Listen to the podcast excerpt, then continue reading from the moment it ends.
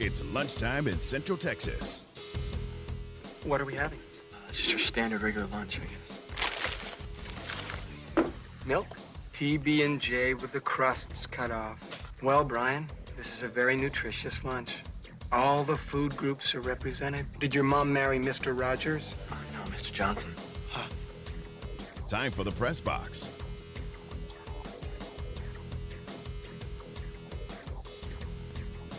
Here's your host, Ward Whites. And it is lunchtime in Central Texas. Here we are in the press box. Haha. All of us. All of us. Ain't All the view of us. nice Mhm. from the press box? Ain't the view nice? Look out our window. okay. I did. It's not bad. I mean, it's not Great like view we're. golf course. Uh, Yeah, well, this time of year, the foliage kicking in a week before Christmas. God Can bless believe- Texas, man. Can you believe we're at a week before Christmas? Nope, because I haven't done anything. Have you not done any Nothing. shopping yet? Uh, here and there. A little bit. I say nothing, not enough. Cameron Stewart Not along enough. with us, Aaron Sexton, and of course, her. princess. Her. Her. Thanks. I have a name. Her. Capital H her. Oh, okay. Yeah. It's Stephanie, y'all. Oh, that's it. Oh, is that your name? Lord, I told you if we just waited long enough, she would say it. We would know now. Nah, I know. All we my know two. what to call Hey, I've got two fans listening, so just watch Two? it. Well, maybe four. Whoa, whoa. wow, you're getting up there. I am. I got my own fan club. Scott, your parents, and who's the fourth?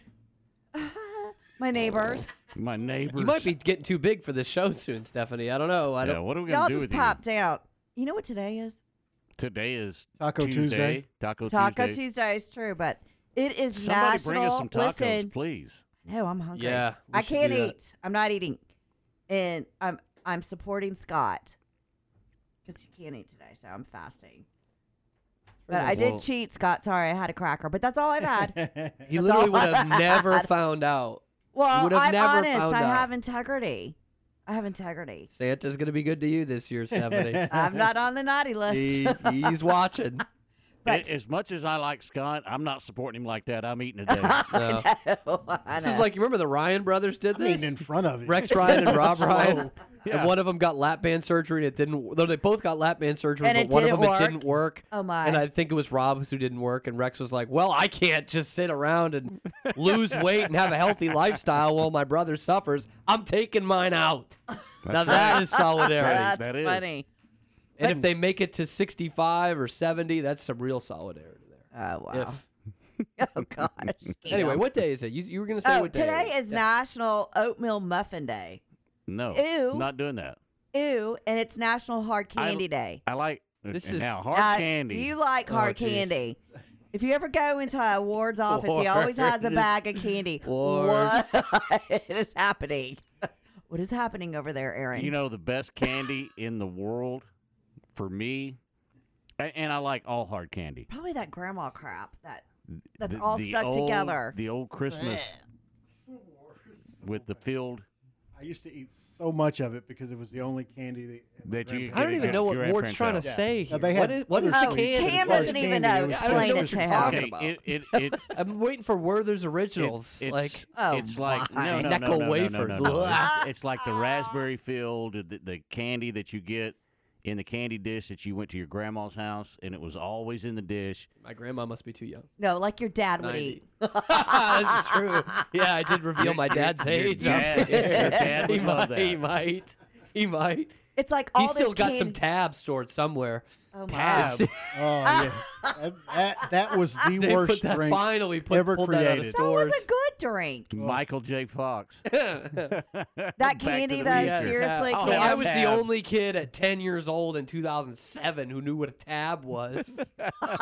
I had like Do these they just even make that boxes anymore? and boxes of it in my They do. basement. It doesn't. I don't think it sells a lot, but you can still get it. Can you Poor really? Really? I thought they finally poor stopped Cam, it. poor Cam was going on field trips, and every, all the kids were like, friggin' "What tab." is that?"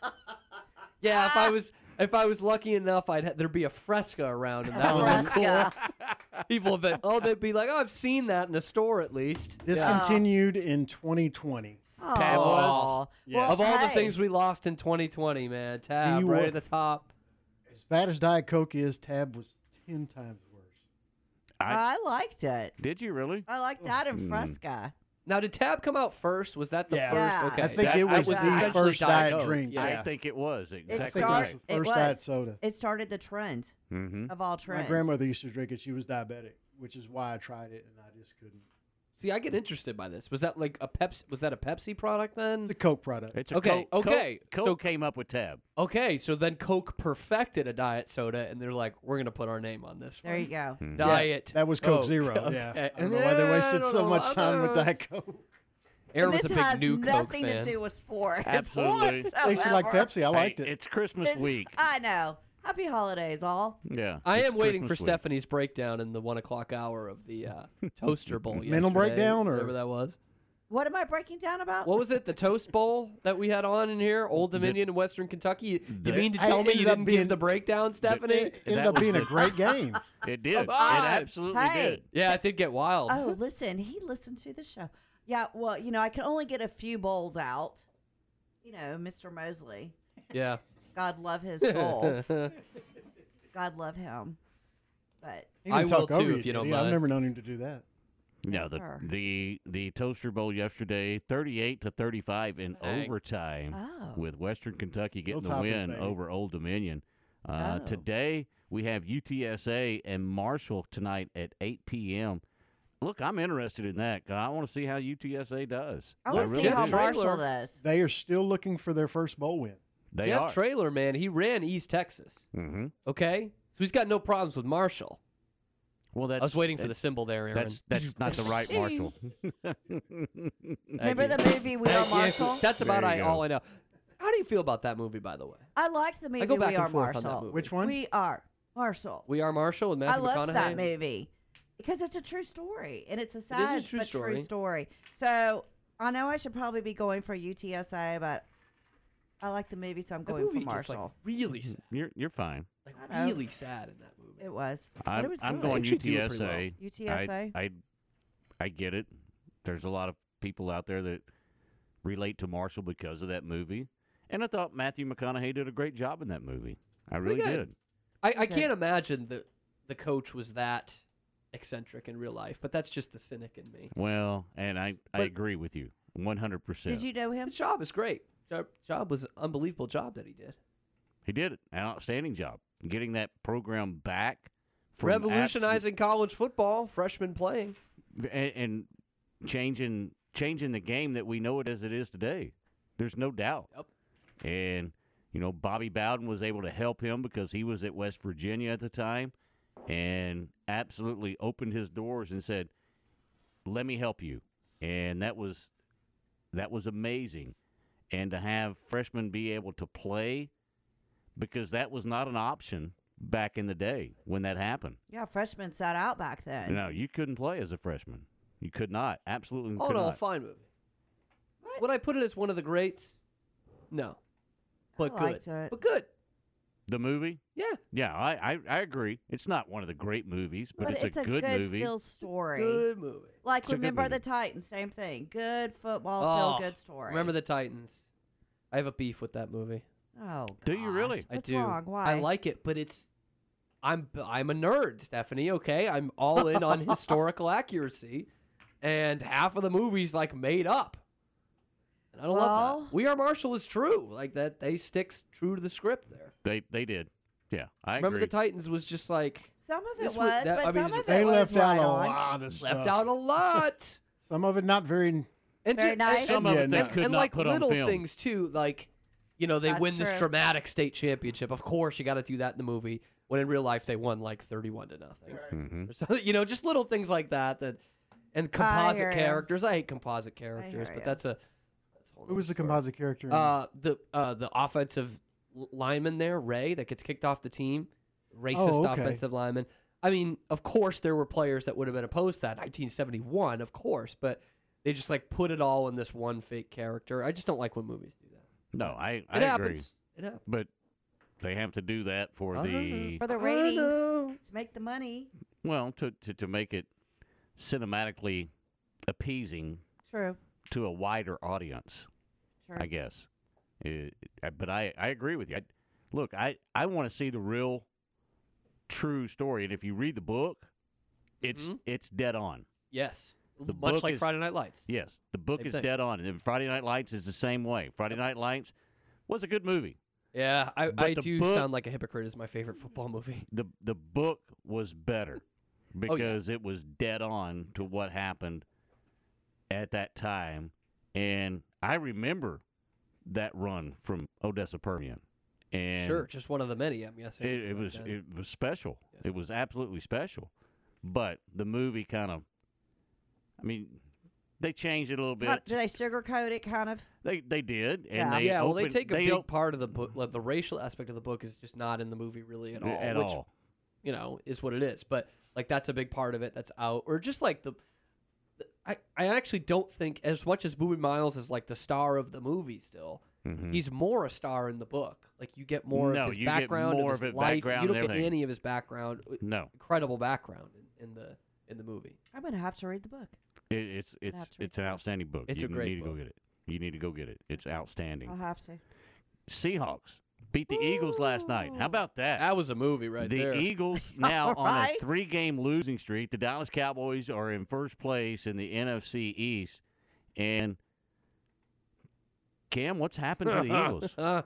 Great question. I think they're falling apart. this would have been an unbelievable show if the Cowboys won on Sunday, and then we got this. But oh yeah, they just, as much as we talked talked them up yesterday on these airwaves, I thought they were going to be more solid than they were last week against the Cowboys. They just weren't. They just didn't look like the same football Hey, team that they were a month Yeah, ago. but look at Jalen Hurts. He went out there sick and he played. He played. I mean, you know, you know how you feel when you've got the flu or a cold, and if you've ever had COVID, you know what it feels like.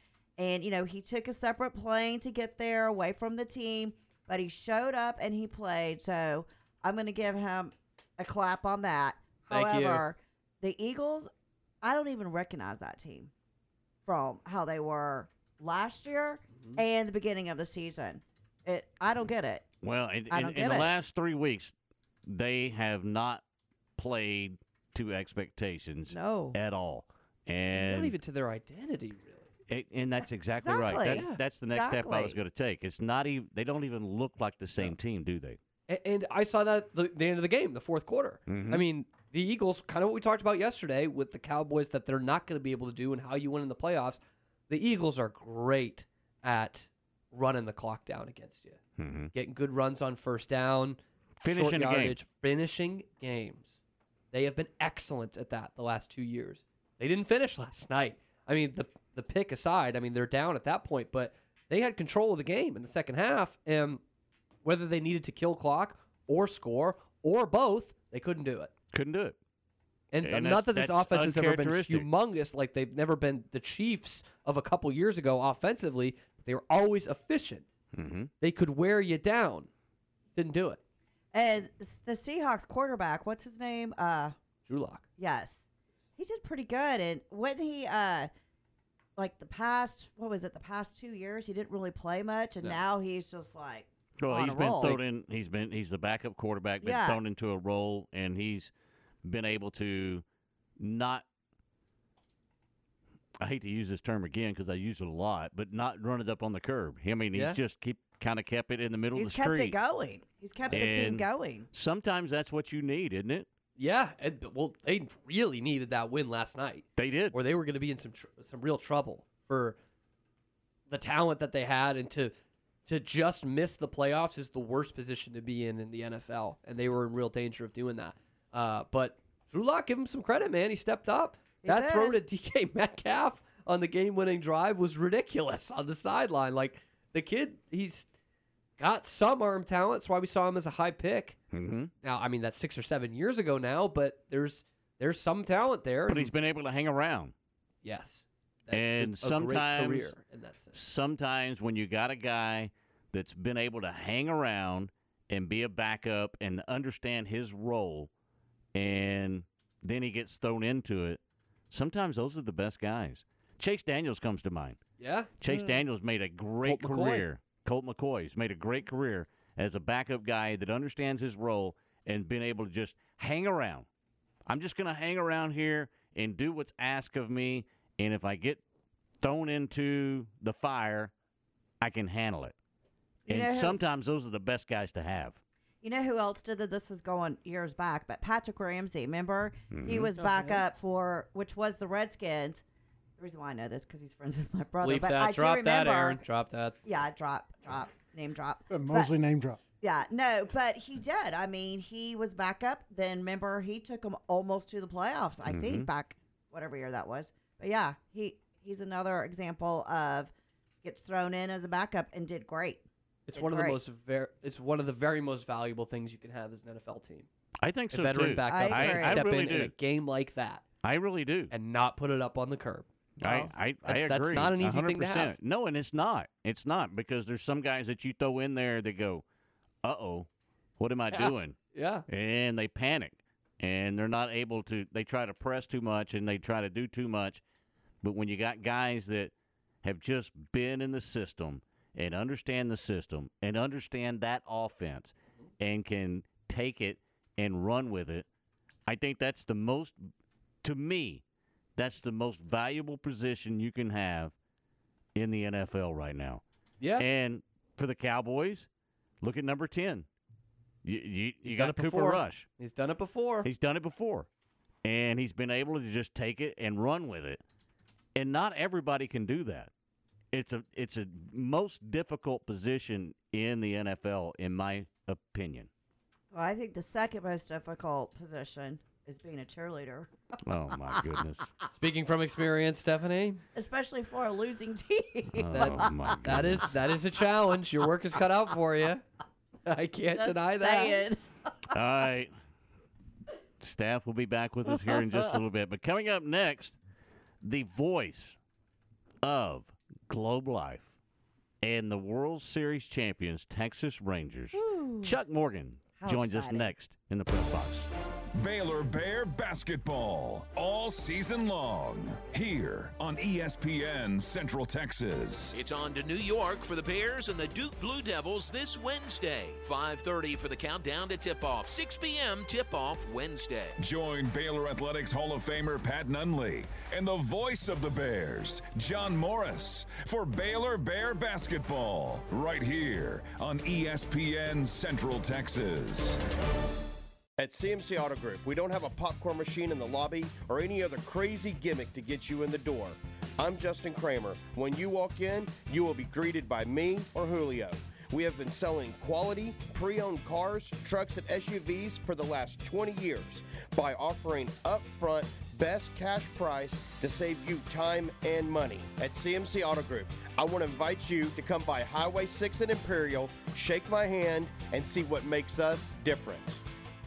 Established in 2007 and independently owned, Alliance Bank Central Texas is committed to helping families and businesses meet their financial goals. From their tellers to their board of directors, they know the importance of superior service and competitive products. Customers have confidence knowing that their financial business is in good hands. Alliance Bank Central Texas with two Waco locations, also in Temple and Georgetown, and at alliancebanktexas.com. Member FDIC and equal housing lender.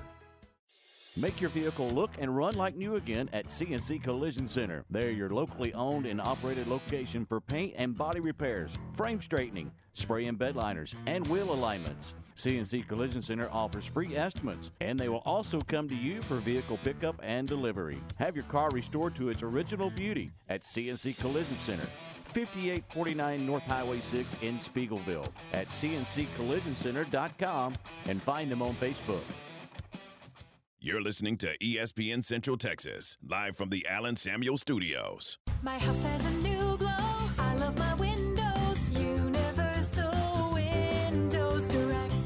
Now that football season is here and cooler weather is right around the corner, it's time to replace those old windows. When you call Universal Windows Direct, it's easy to schedule an in home consultation where you can discuss your specific window needs with an expert team member.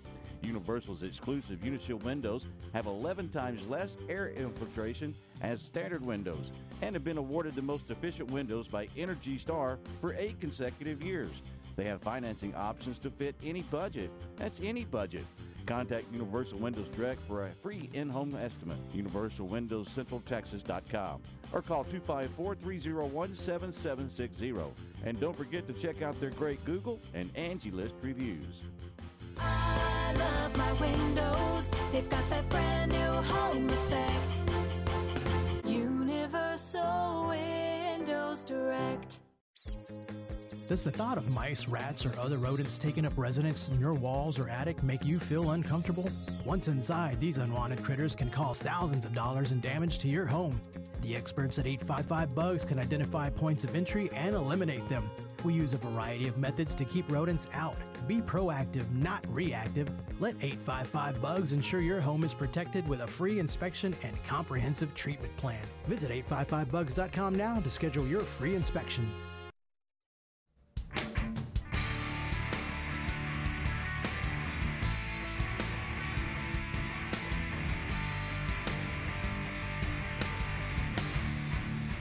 And welcome back to the press box here on ESPN Central Texas. On this, what did you say, Taco Tuesday? Terrific Yes. Tuesday? We have Oh. to call it Taco Tuesday or Terrific Tuesday? I think those two go hand in hand. Well, you could. You could say that. There's no doubt about it. Speaking of terrific, joining us now from the Texas Rangers, the one and only voice of the Texas Rangers, Hall of Famer Chuck Morgan. Chuck, how are you doing today?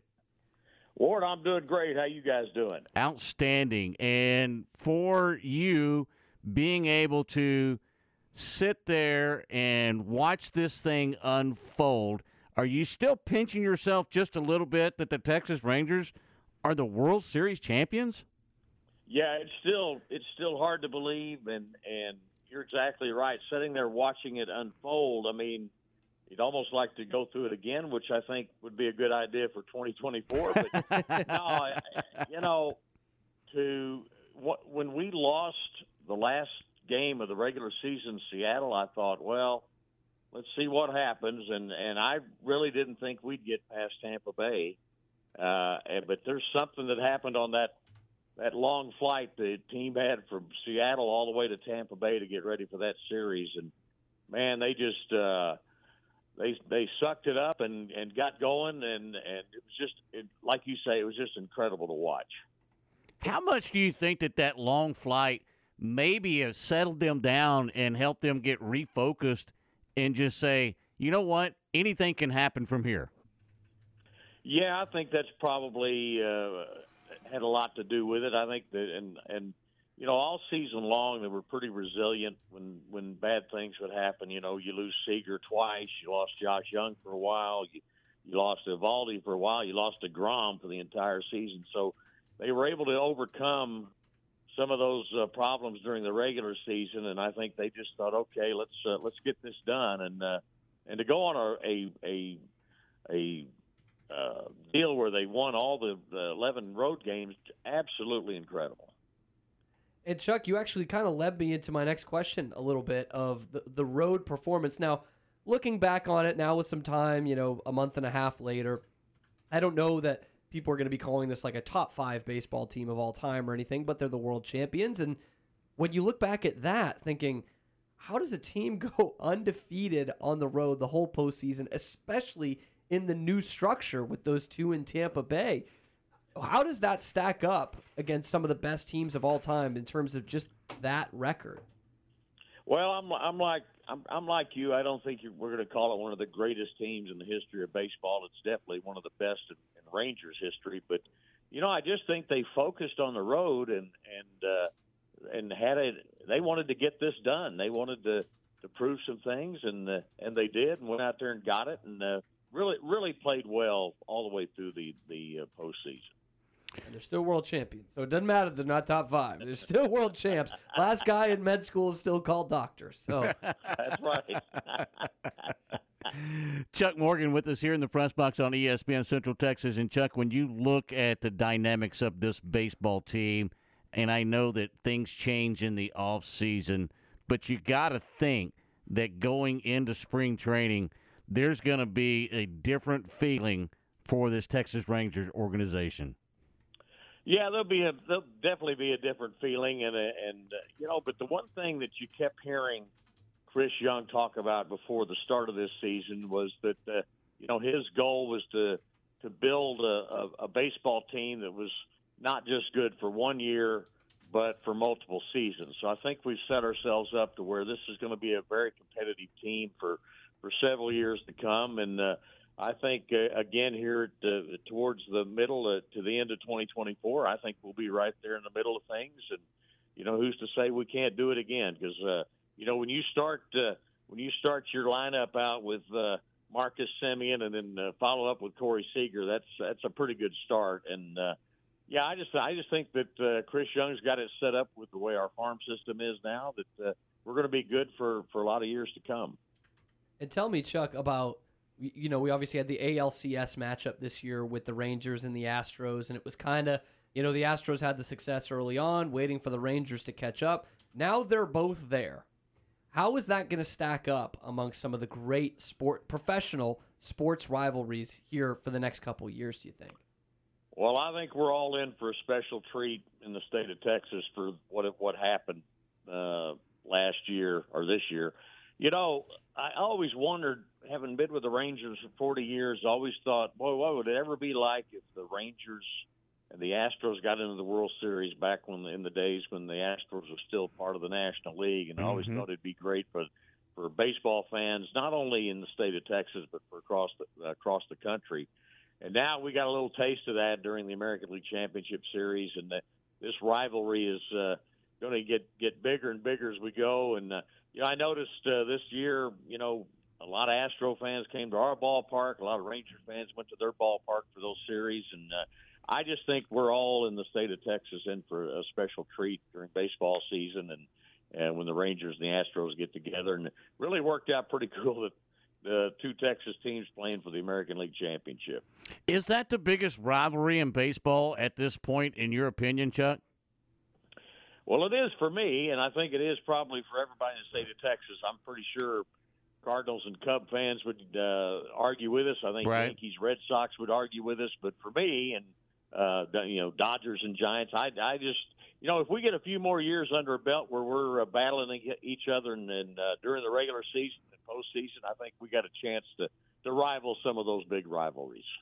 And for what that's worth, Chuck, I, I grew up in Boston. I'm a huge Red Sox fan. Still, I think this state of Texas has the best rivalry going at this moment, the way Ward put it, right now. I think it might be the best. And something that I also got to experience was a World Series win in 2004 after a long drought. And so that kind of leads into my next question for you, which would be you know, you've been around this team a, a long time, seen some good, seen some bad, but not now as a world champion, Texas Ranger team, does it feel different to be associated with this team a little bit now?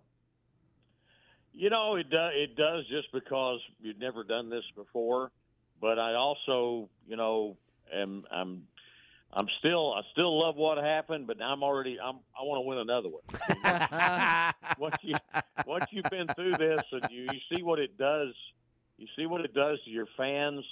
You see how the players react, and uh, you know the celebration we had. You just say, okay, I I, I like to do this again because it it is a lot of fun. I mean, I've I've been through two World Series, uh, three World Series with the Rangers. Two of them we didn't we didn't make it, and then I had the other World Series we had was the one where the uh, Dodgers played the Rays in the ballpark. Mhm. But, uh, to have to have the Rangers win one like this, uh, yeah, I'm I'm ready for the second one.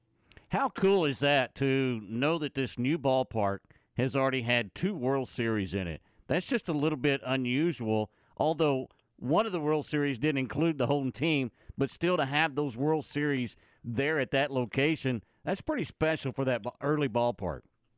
Yeah, you know, there, there's been a lot of things happen. You know, a lot of college baseball games have been great. And We had the national finals rodeo there. There's been a lot of lot and tons of graduations have, have gone through there. It's a, Yeah. it's a great facility, and it's uh, you know, and to have those two World Series. You know, the one we look at that was in 2020. It was you know, uh, Major League Baseball asked us to step up and help them out with the uh, with the hub thing, and, and and you know, we all took the idea. Okay, hey, they're asking us to do this. Let's do the best we can, and let's make everybody feel like they're at home. And it it really worked out real well, and uh, I think that's that played a role in us getting the All Star game uh, in 2024 because of the job we did with the World Series in 2020. But uh, yeah, it's it's a great facility and a great place to to watch a ball game.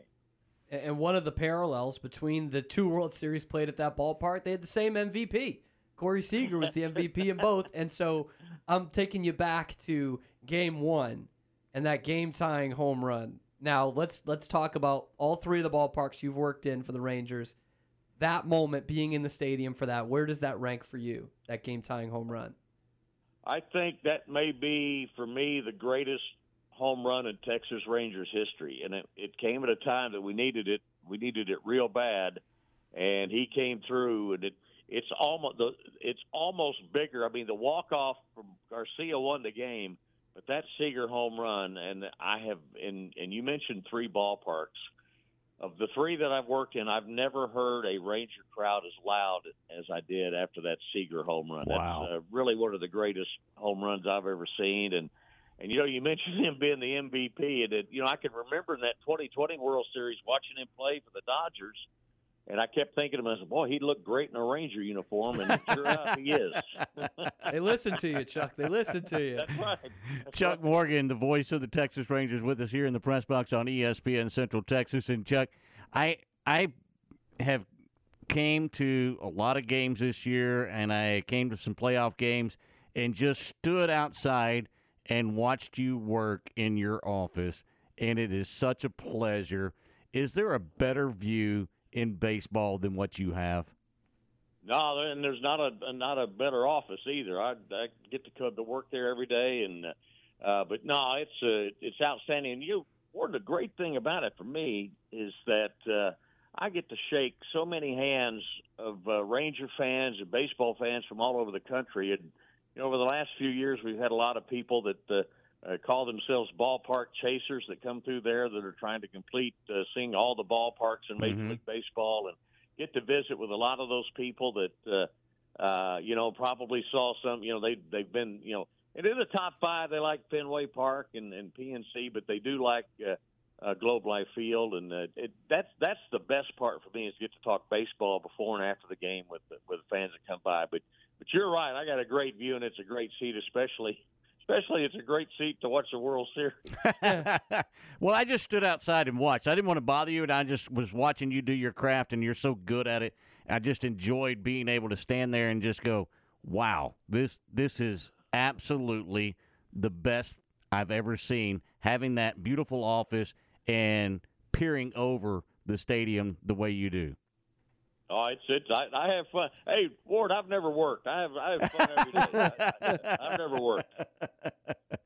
Chuck Morgan with us here on the press box on ESPN Central Texas. So now that you've got all of this packed up and going to spring training, what's the one thing you're looking for for this team in spring training? You know, I think uh, probably uh, to uh, make sure everybody's healthy and uh, make sure we were uh, yeah, we're focused and uh, and like that. But I, I think being world champions, I think you mentioned earlier, it's going to be a little bit different there, and it's going to be a different uh, different step, different attitude, and uh, and anytime you've got a manager like Bruce Bochy, it's you know it's going to be a a well put together spring training, and they're going to get the job done, and uh, we look forward to them coming home and. Uh, you know, we got a. In fact, we got a couple of games with the Red Sox before we open up the season with the Cubs. So we got a couple of games at Globe Life Field, exhibition games with Boston before uh, the season starts. But I'm, I'm looking for a great spring training, and uh, you know, nothing's better than going to spring training or opening up a, a season when you're the world champions. Now, I've never felt that before, but I got to believe there's nothing better. Gonna go out go out on a limb and say that's got to be the best feeling. I, th- I I would agree with that probably. Yeah. when you look at how this team was built, and you just mentioned Bruce and what he was able to do, was that the absolute difference maker in this baseball team, in your opinion? Yeah, I think it's got to be. I mean, you know, probably the the first difference maker was signing Marcus Semien and Corey Seager a couple of years ago, Right. bringing a couple of linchpins in like that, and then and then to bring in uh, you know a guy like Bruce Bochy that's been there several times and a, a veteran like that. He's on his way to the Hall of Fame. I mean, he's he handled it. Uh, you know, he didn't get. Uh, you know, one time uh, Johnny Oates, who managed the Rangers back in the '90s, Right. told me one time, you know, I was down after a, a, a losing streak and said, I got to let me give you a piece of advice. Don't get too high on the highs, don't get too low on the lows, and that's exactly what Bruce Bochy. That's way he handled that team this year. I mean, he faced a lot of problems with injuries, and he we got through those, and uh, he kept them on the track. But uh, to have him in there as, a, as the manager of the team, and that, that, that's it's that's pretty special to have a guy like that running things. And looking just again at the big picture of this past season that, that we've all just experienced, right? It was the first time that the Rangers had even been in the playoffs since 2016 and a, a year removed from having those big signings of Semien Gray and Seager. And what you saw in the late 2000s, early 2010s, of how organically that team was built and kept knocking on the door, got to two World Series, didn't win them both. They have the championship window and it closes. To then seeing this past year, you know, first postseason trip in seven years and they just go and win the whole thing. Did it feel like it was easy the way this team just put it together and, and fa- figured it out? You know, I don't, I don't know if it was easy because we had those. Uh, you know, you lose Seager uh, for a month and and then and, and almost twice, and then we lost Josh Jung. Mm-hmm. We lost Eovaldi for a while, and I know we were counting on Jacob deGrom to to deliver. We lost him for the entire season. I don't think anything. I, I, I'm not so sure any baseball season's ever easy.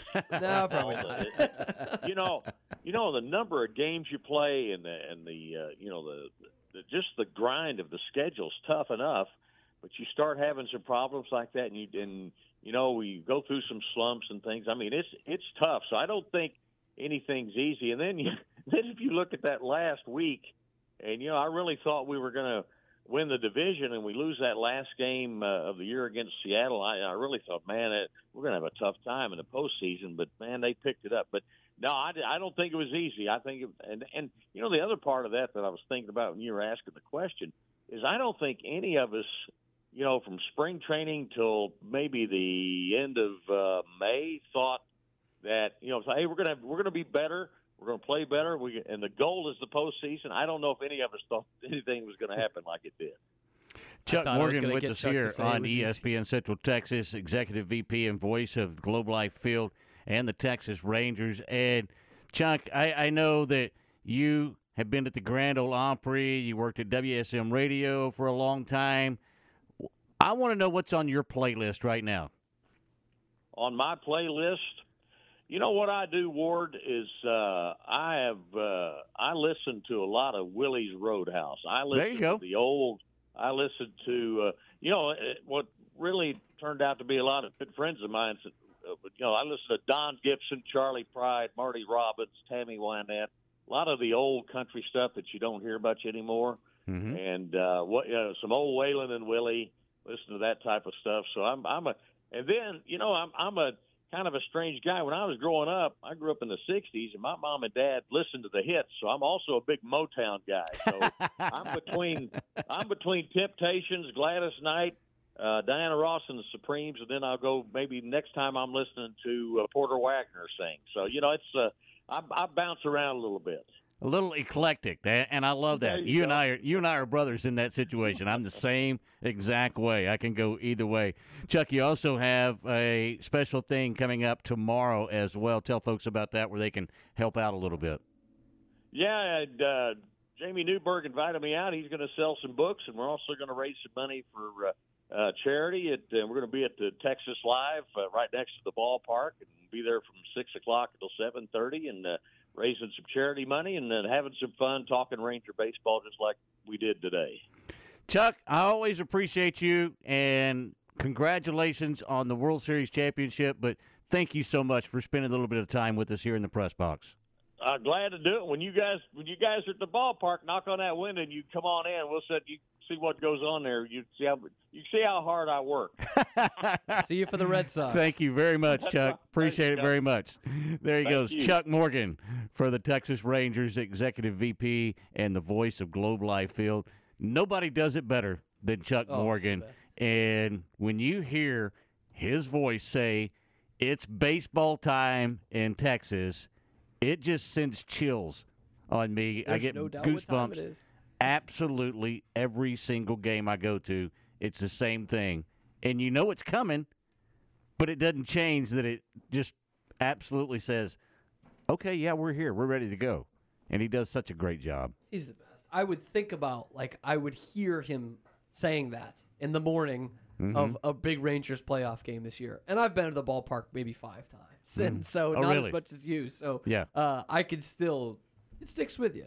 Sticks with you. I've been able to enjoy him at all three ballparks, and at, the Turnpike Stadium, then at the Temple, Globe mm-hmm. Life Field, Choctaw Stadium, whatever you want to call it, and now the new stadium, and it just doesn't get any better than hearing Chuck's voice. It, He's the he, mainstay, He absolutely does the best job ever. Appreciate him spending some time with us here in the press box on ESPN Central Texas on this Taco Tuesday, according to Aaron.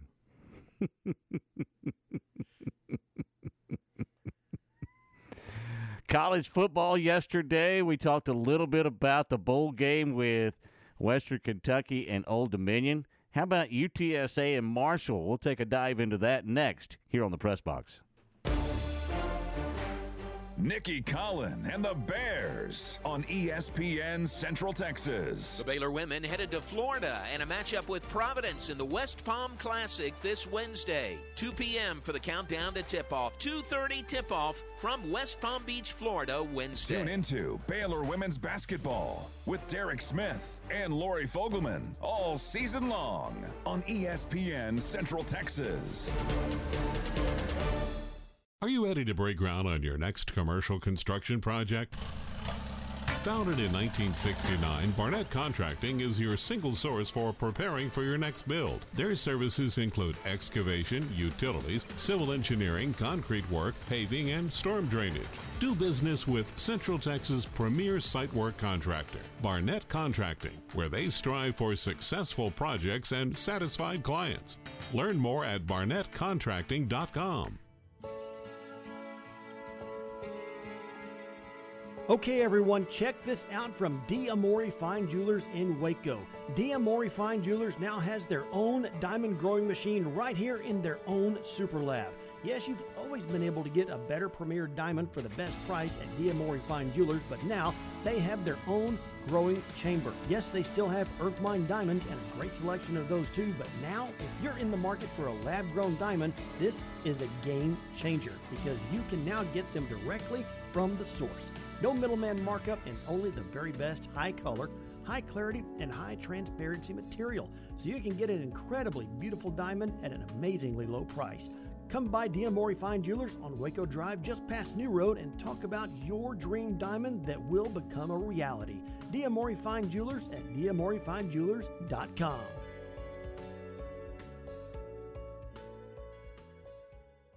The flagship station for Baylor basketball is ESPN Central Texas. Every day, Incommons Bank strives to be the best community bank in Central Texas. Each of their six Central Texas locations have a proud history in the communities they serve. In addition, Incommons Bank offers modern day services to their customers, including mobile banking, where you can access your account night or day, insurance services to make sure you are covered, competitive home mortgage loans, and free business checking. At Incommons Bank, you can open your new account online. It's quick and easy. Learn more at incommonsbank.com.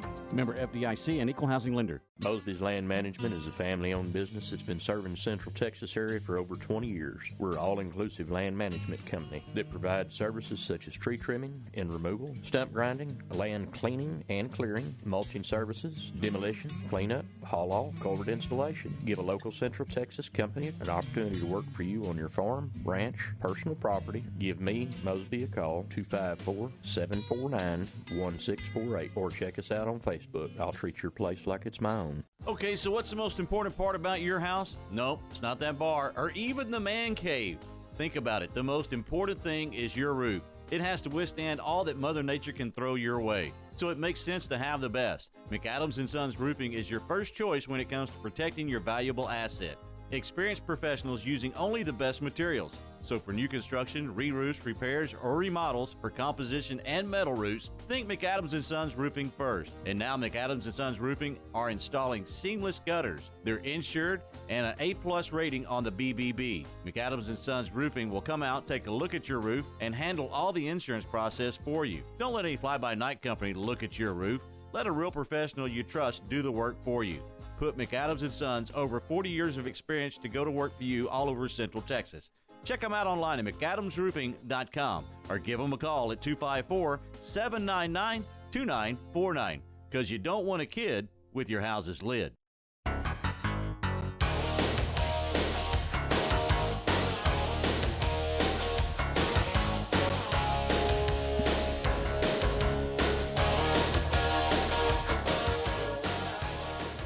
Uh, yeah. Little Top Gun. We are in the danger zone. Well, you got that right. Here she is. Danger zone is here. There's no doubt. Yep. Stephanie, Sports Talk Radio. That's right. Spanning the globe to bring you the constant variety of sport, the thrill of victory, and the agony of defeat. The human drama of athletic competition. It's time for Stephanie Sports Talk, sponsored by Advanced House Leveling and Foundation Repair, Epperson Tractor, Lafayette Restaurant and Cantina, King Ranch Turfgrass, Mosby's Land Management, Myatt Fuels. And now, here's Stephanie. Ta-da! May oversold that. Just, may oversold that just a little bit. I don't know. I don't know.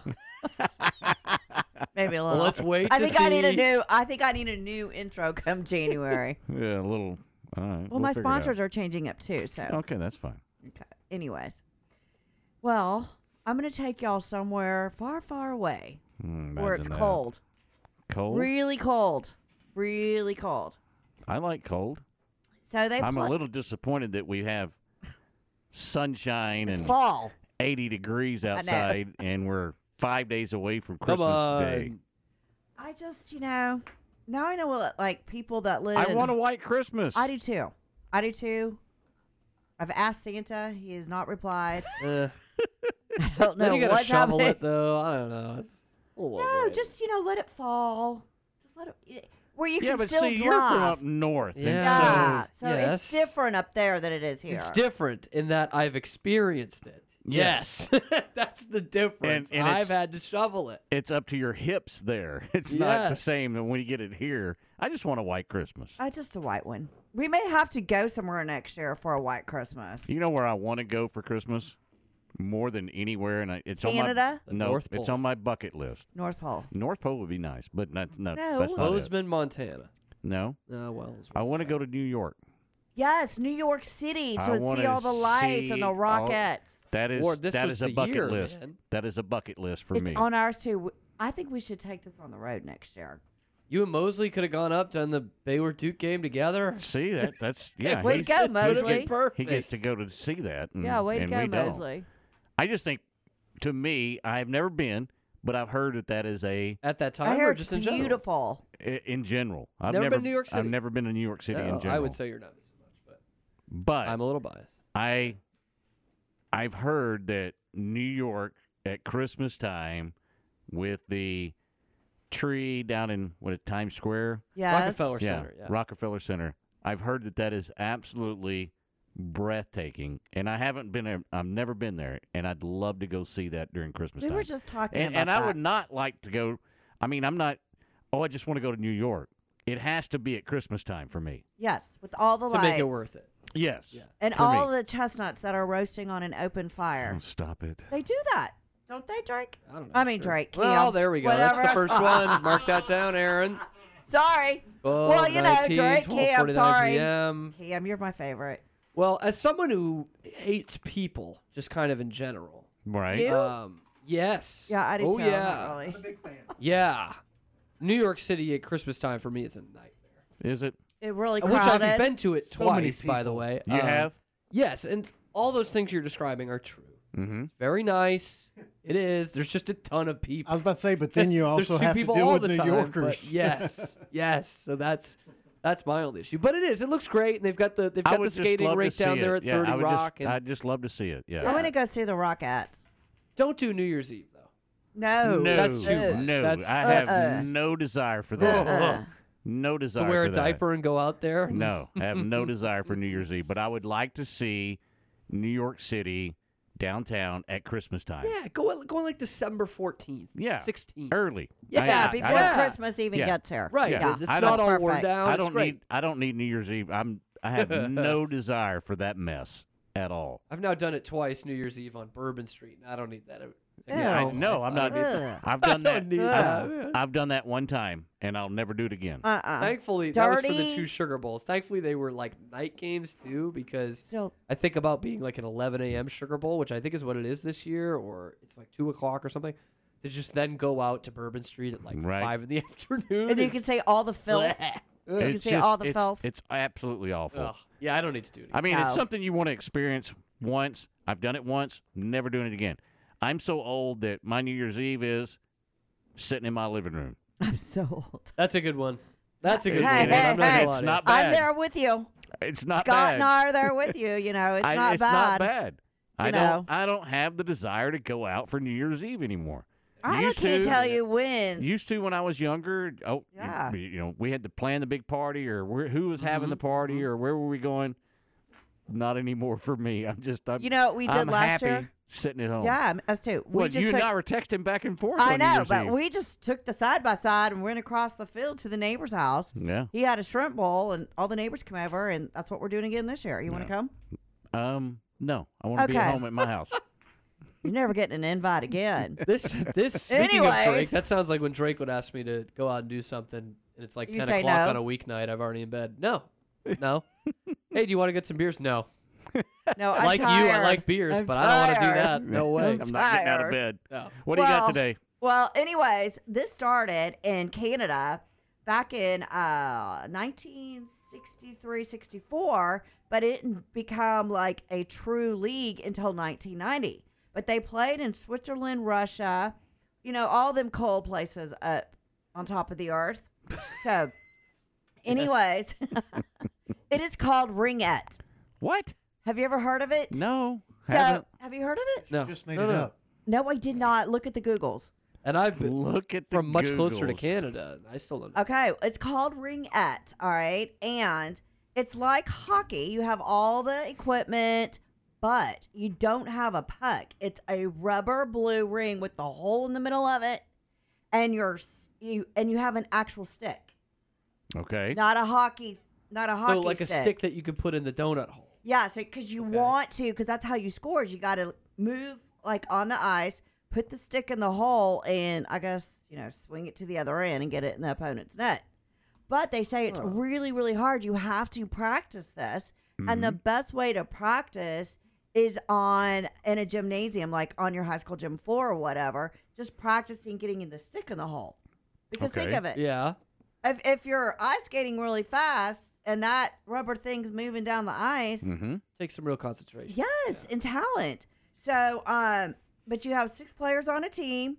You got a center, two forwards, two defenders, and of course a goalie. And of course, it's two halves, forty-five minutes each. Forty-five minutes Soccer, each. man. It's like soccer, That's. but it's on the ice, like hockey. But uh, the first Do one, they have to wear skates? yes, Okay. yes, unless you're practicing in a jump. But you wear skates, you have the helmet, you have all the pads and everything that hockey does. It's just, it's ringette on. It's like ice hockey, but not. And so it's full contact. I'm guessing. Well, here's the deal. Okay. No contact, and Oh, if there is contact, you get penalized, penalized, penalized, penalized. Well, that takes all the fun out of it. Well, I Uh, you agree, lost me. but You here's the lost me. thing: most girls play this than guys. But Okay. I'm on the All right. I'm on the That makes- website and it's all female. Well, some Ringette? guys do play it, but most women do play it. But here's the deal: the first World Championship was held in 1990 in Canada, and the winning team was awarded the Sam's Jacks Cup. I don't even know what that stands for. I don't know if there's a guy named Sam and Jack. I Sam don't Jacks know. Cup. I don't know if it's Okay. like Jack in the Box. I have no idea, but it's the Sam I would Cup. highly doubt that it's Jack in the Box. well, I don't know. They might Jack, have in, Jack the box in the box. plus Sam Walton from Walmart. They You just don't got know. together. They love Sam it. Jack. Yeah, it could be. I don't know. Or It San Jacinto himself. could. San Jack. Ever thought of that? No, but that's I'm looking at this right now. This is, it's literally a hockey stick just with the blade cut off. I know. So it's uh, it's it's a stick. Like I think Yeah. I could play this. I think you should give it a shot. You know how to ice skate? No, you couldn't. I can. I well, I can't do flips and stuff. But Can you can ice skate. ice You can stay up. I can stay up. Okay. Are you sure? Yeah. Do you want to go over to the Extraco Center and try this? No. Okay. I did it the other day. It was like the third time in my life. Ice Did you skating? skate Did over you there? fall Yeah. down? No, oh, well, not a full one. Not a But full were you one. going like? Were you shuffling Yeah, like an well, old man on I, the no, ice? I'm, I'm like I'm trying to do it right. I'm trying to do the push off and the keeping my knees bent a little bit, weight going forward, which is a lot. what did you read a book and learn how to ice skate? Yes, I mean, that yeah, I wanted to learn some more. I don't just see this is you don't just go out there and learn how to skate, Stephanie. You Well, need to know the technique look, a little bit. I bit. was a really good roller skater. I used to Well, go I'm starting to not the believe it. roller rink. But it is different than ice skating. So the first time I tried ice skating, I was so bruised. I was like 13 or 14. I don't know. Was that some ch- church event? I don't know. uh huh. And uh, but I, I think can you should give ice it another skate. shot here. No, I can do it. In but I the just name can't of- go that fast. Ringette. I'll go It's watch. not like I'll go Lynette, watch right? you two guys You'll skate. go watch us skate. yeah. Scott, do you hear that? Remote tomorrow at I'll- the extra. Co. Yeah, I'll go watch you and Cam skate. We'll do the remote live. Okay, Cam, from the- you have to bring your girlfriend so she can video it. Okay. She And- knows how to skate. A Okay, little bit. show off. I'm She not knows how to doing skate. that. Well, it's weird. I'm, I'm from the Northeast. I'm a humongous hockey fan, but I You don't know should how to know skate. how to skate. I don't know how to skate. My brothers do. I just never learned. Never played. Huh. I don't know, But I was a street hockey legend, though. Street Or hockey's different. hockey. Street hockey. Anybody can play street hockey. No, they just can't. want- No, Stephanie. No, they Stephanie. can't. Yes, you can. Why don't we go one on one and see? Well, no, because you might hit me. It's hockey. You might hit me. This with is not ringette. You might hurt. So- you might break a nail, It- Cam. Is ringette a, a female sport? Is It's- what I'm it's- asking.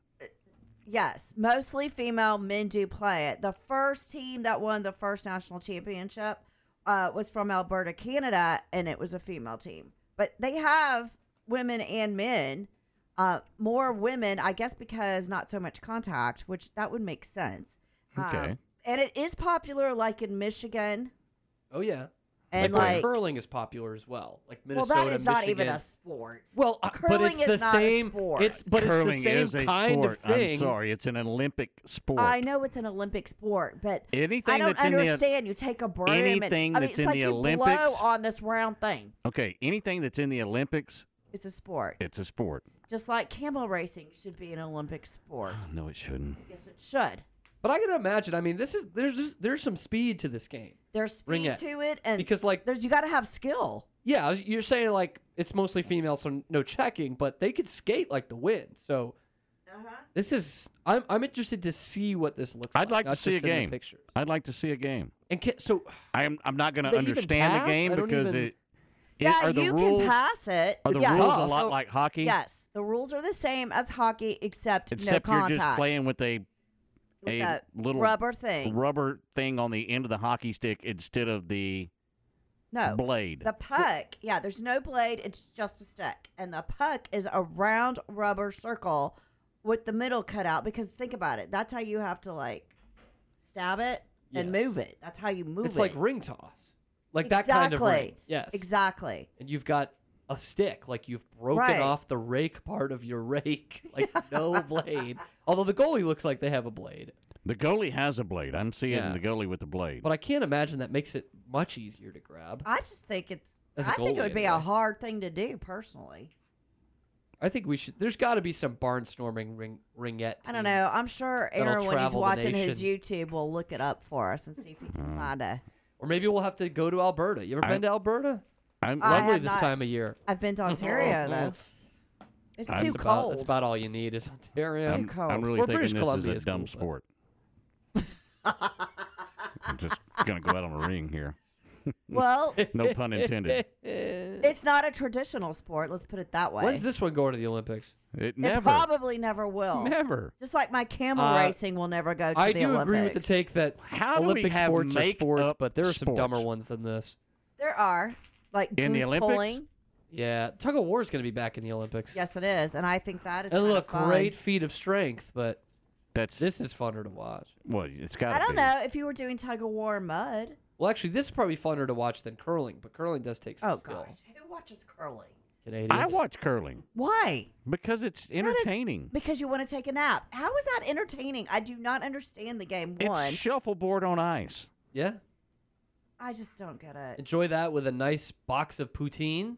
What is poutine? I mean, poutine? Aaron's played Oh. shuffleboard a million times. What is poutine? You've never had. know a so lot of you've been to bars, Canada, yeah. you never had poutine. they probably eat it a ton with ringette. It Shuffleboard's is a great game. it All is- this it is is- is shuffleboard on ice. French Just fries. Google uh, poutine French fries, and you'll be Gagging? very, very grossed with out. cheese it's and brown gravy. gravy with white cheese curds on French fries, and it's Why one, the one of heck the w- most disgusting things I've ever Why seen. would anybody eat that? They're Canadians. What do you What do you think? Oh yeah, at these like NHL arenas in Canada, they have like whole stands for them, like the way you'd have a hot dog stand at a baseball game. Oh, that is They have just poutine not. stands. Look, I'm already hungry. That just made me not hungry, so that's good. Let's keep talking. Way to go, Cam. Poutine, Way man. to go. Couldn't be me. Actually, I'm starving. All right. Well, go eat No, something. I'm being supportive. This is what a good woman does to support her man. No, this is what a dumb woman Okay, does. Tammy. for the man. Yeah. Jeez. That's what a Anyways. hungry woman does to support her man. Ring it. There it is, people. Ring it. Go All out right. and try it today. Maybe we'll go to the Extraco Center and play some ringette this afternoon. Yes. All right, Steph, thanks very much. Coming up next, we're going to talk a little bit more NFL. That's next here on the Press Box on ESPN Central Texas. This is Dallas Cowboys football 2023. Second and goal. Snap to Prescott. Only heard here. Looks left. Slant. Gallup. All season. Touchdown. That was right now. Sunday afternoon. It's your Cowboys and the Miami Dolphins. Live from Hard Rock Stadium on this Dallas Cowboys radio network station. It's the Cowboys and the Dolphins, Sunday starting with the pregame at 2 here on ESPN Central Texas. Don't miss the wrap up the year sales event at Allen Samuels in Waco. As the year comes to a close, we're offering unbeatable deals on new 2023 Jeep models. This month, get 10% off MSRP on the Jeep Grand Cherokee or Grand Cherokee L. Or how about 10% off Jeep Compasses and Renegades? And if that's not enough, get 11000 off MSRP on every Jeep Gladiator Overland. That's right, plus an extra 500 to first responders and no payments for 90 days. Hurry, this inventory won't last long. Shop online or in store today. Hey, Central Texas, next time you're ready for a weekend getaway or staycation, remember Element Waco Hotel. Element Waco Hotel offers its guests a superb combination of luxury and comfort. Uh, the rooms are big and spotless and feature an upscale modern look and feel. I should know I've stayed there. It is Matt Mosley, ESPN Central Texas. They have suites that are perfect for you to host a watch party for the upcoming big game. The Circa Kitchen serves fresh, modern Mediterranean inspired cuisine made with locally sourced ingredients. They have the local beer and organic wine, cocktails open to the public seven days a week, 5 to 10 p.m. And then that heated outdoor pool and hot tub. Located 2200 North Robinson Drive, just off the famous Waco traffic circle. It is the Element Waco Hotel. And ask about our discounted rates for November and December. ESPN Central Texas is your home of the Texas Rangers.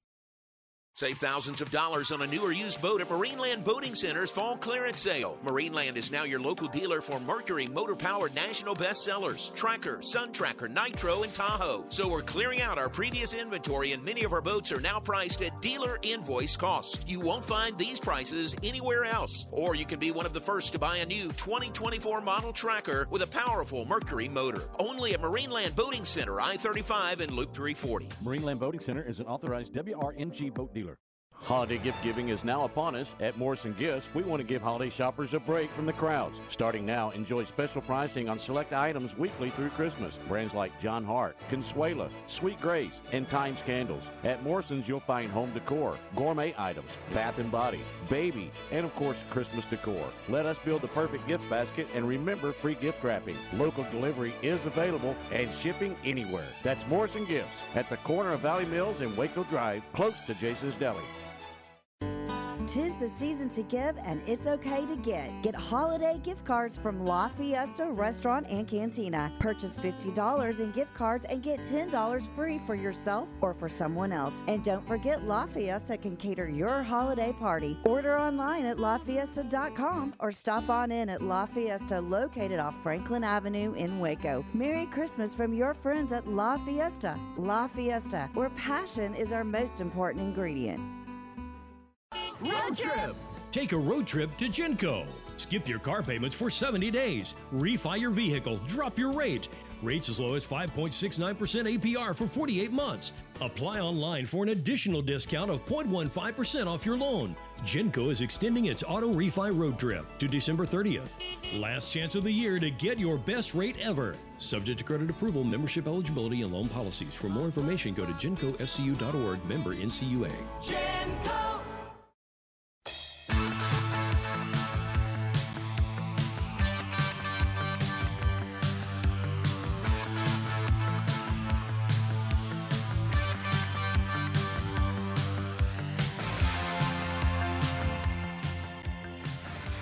Oh, the old wheelhouse. Stephanie started talking about skating and reminded me of the skating rink, and this was definitely a skating rink song for me. Aaron no doubt me- about that. Aaron tells me you used to have hair like flock of seagulls. Not quite that which poofy, but I am now looking up for the first time. This is if you look at the way it Ooh, lays and, Aaron. and the bangs, That is I just had it wasn't poofy and it was shaved on the sides, but I had bangs down past my throat. I'm telling you, man. I went through a phase when I was about 19. I, I listened to nothing but The Cure for about six months. Oh, there I you go. Nothing in a vacuum. There's nothing wrong with that. But when it influences your life like that, I don't know. I'd love to see some pictures if you got some later on. I have one where I'd cut most of the bangs off, but you could still see kind of what it would look like at my sister's wedding. This looks like Freddie Prinze Jr. And- with just and intense so- bed head. So now, Is what this guy looks like. what happened? What do you mean? I mean, you Well, don't looking at it now, Aaron. it, it's not anything like that now. Nah, once it started falling out, I just started shaving. I started shaving it when I was 28, so I was way ahead of the curve when it came to, to shaving my head when you're going bald. I might be on that track soon, Aaron. Maybe not that soon, that. but I got that solar panel going, that George Costanza solar panel. it's uh and I've seen I've seen my lovely father, all right? It's it's not going anywhere. Right. Uh, well, theoretically, it, it's not going anywhere. Physically, it absolutely is going somewhere. Yeah. Down the drain. Yes, yes. Quickly. For a man of my age. It happens. It happens. UTSA and Marshall, we talked about that earlier, coming up at 8 o'clock tonight. And Cam, what do you think about this game coming up? Uh, UTSA has an opportunity to get their first bowl win in, in school history. Yeah, and that's surprising considering their success the last few years, but that also shows they've played in some pretty good bowl games Mhm. uh, the last few years. I, if you had asked me this a month ago or when the bowls were announced, I would have said, "Boy, wonder who's going to be coaching for UTSA. Their Mhm. guy's going to be up here or maybe in A and M. Instead, he- he's still there, Jeff Traylor. So, I mean, just knowing this is kind of a good look at at two group of five schools who have been pretty good the last couple of years, um, and whose coaches have been rumored for big time jobs, but are both still there. And UTSA this year is clearly a, a step above this Marshall team. Marshall really struggled this year. Are you both still shocked that Jeff Traylor is still at UTSA? I'm not. Almost through the entire I- coaching I cycle. am. I am. I am too. you? I thought for sure he yeah, was just gone. and, and like this year, it was really only, well, I, Houston called him as well. A and M, Baylor, all of those I think are steps up from UTSA. But I think more so that just I just think he's probably done what he can do at UTSA, Mm-hmm. and he's at the point he's in his fifties where he can still go somewhere and have a good little run similar in age wise to when Art Briles came to Baylor. You know, I can still take this step up, you know, lead this program, make it my own, and and then kind of walk off into the sunset. I think Jeff Traylor is still at that age, but I just wonder if the calls stop coming here in the next year. I don't know about you, Ward, but I mean, he got big calls in 2021. Mm-hmm. There was the the rumor out there that that was Tech's guy, and he said no. And the calls came in 2023. I don't know how many more are coming in 24 uh, in terms of that caliber of job. And he deserves. I think he's. I think he's that good a coach. I really wanted him to be Baylor's coach, but uh, I am. I'm surprised to still see him there. I'm not because of the fact that maybe he's just found his niche to where he wants to be. Okay, so you think this is the place? I think that Okay. this may be the place that he wants to be a guy that can take this program to the next level and has some longevity there. Because look, there's some coaches that are happy at being at a location and not trying to take that step up because of the fact that that's hey, this is my program.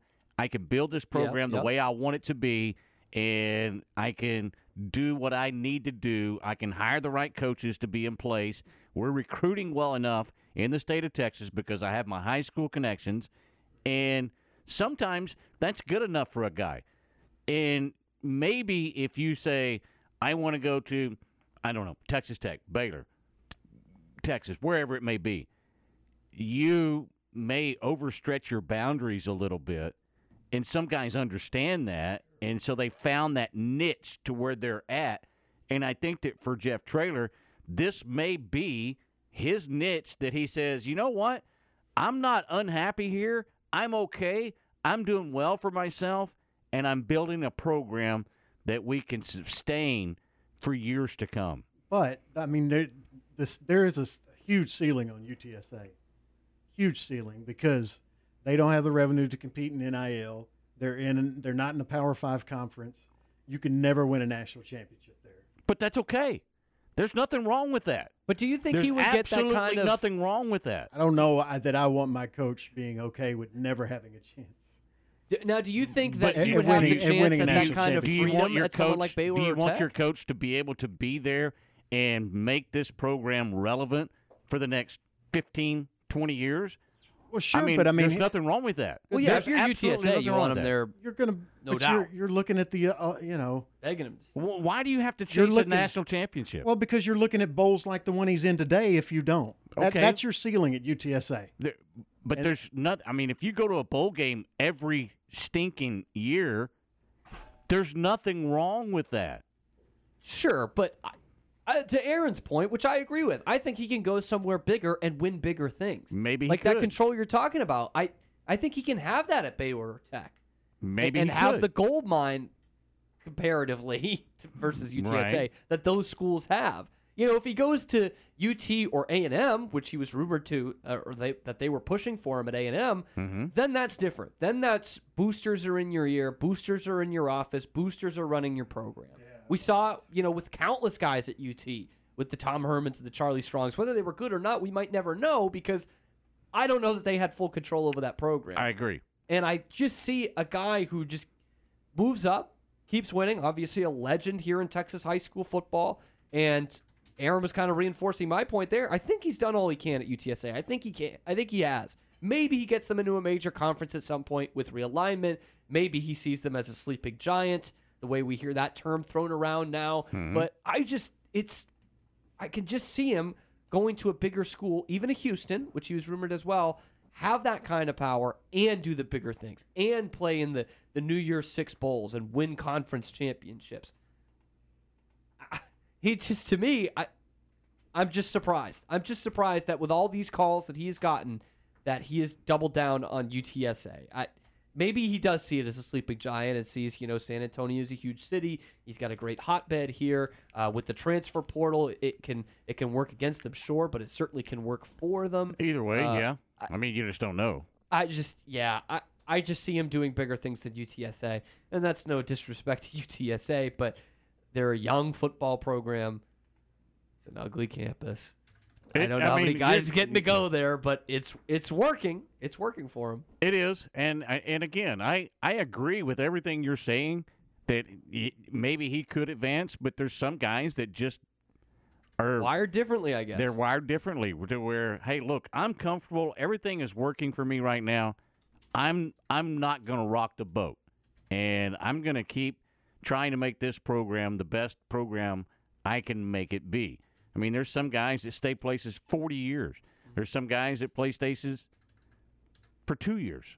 I mean, you Yeah. know, it, it it just depends on how you're wired and what you want to do personally in your life. I think.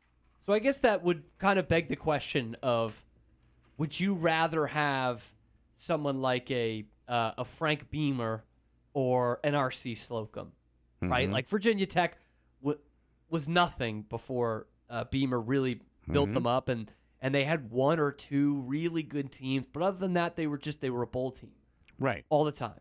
Um, never had losing seasons, but were never They were consistent. That's Right. about it. Right. They were not great. They never played for anything big, but they were consistent. versus you have an RC who comes in there. He's not there forever at A and M, but has this dominant run, right? Four straight conference championships or Mhm. whatever it was, and they're they are like the team of the '90s at, at at that point in the SWC, and it doesn't last forever. But you've got those rings, Ward. You've got those banners. So Right. it kind of puts you in that corner of, of which one would you rather have. So you're telling me he's going to want to be a Frank Beamer?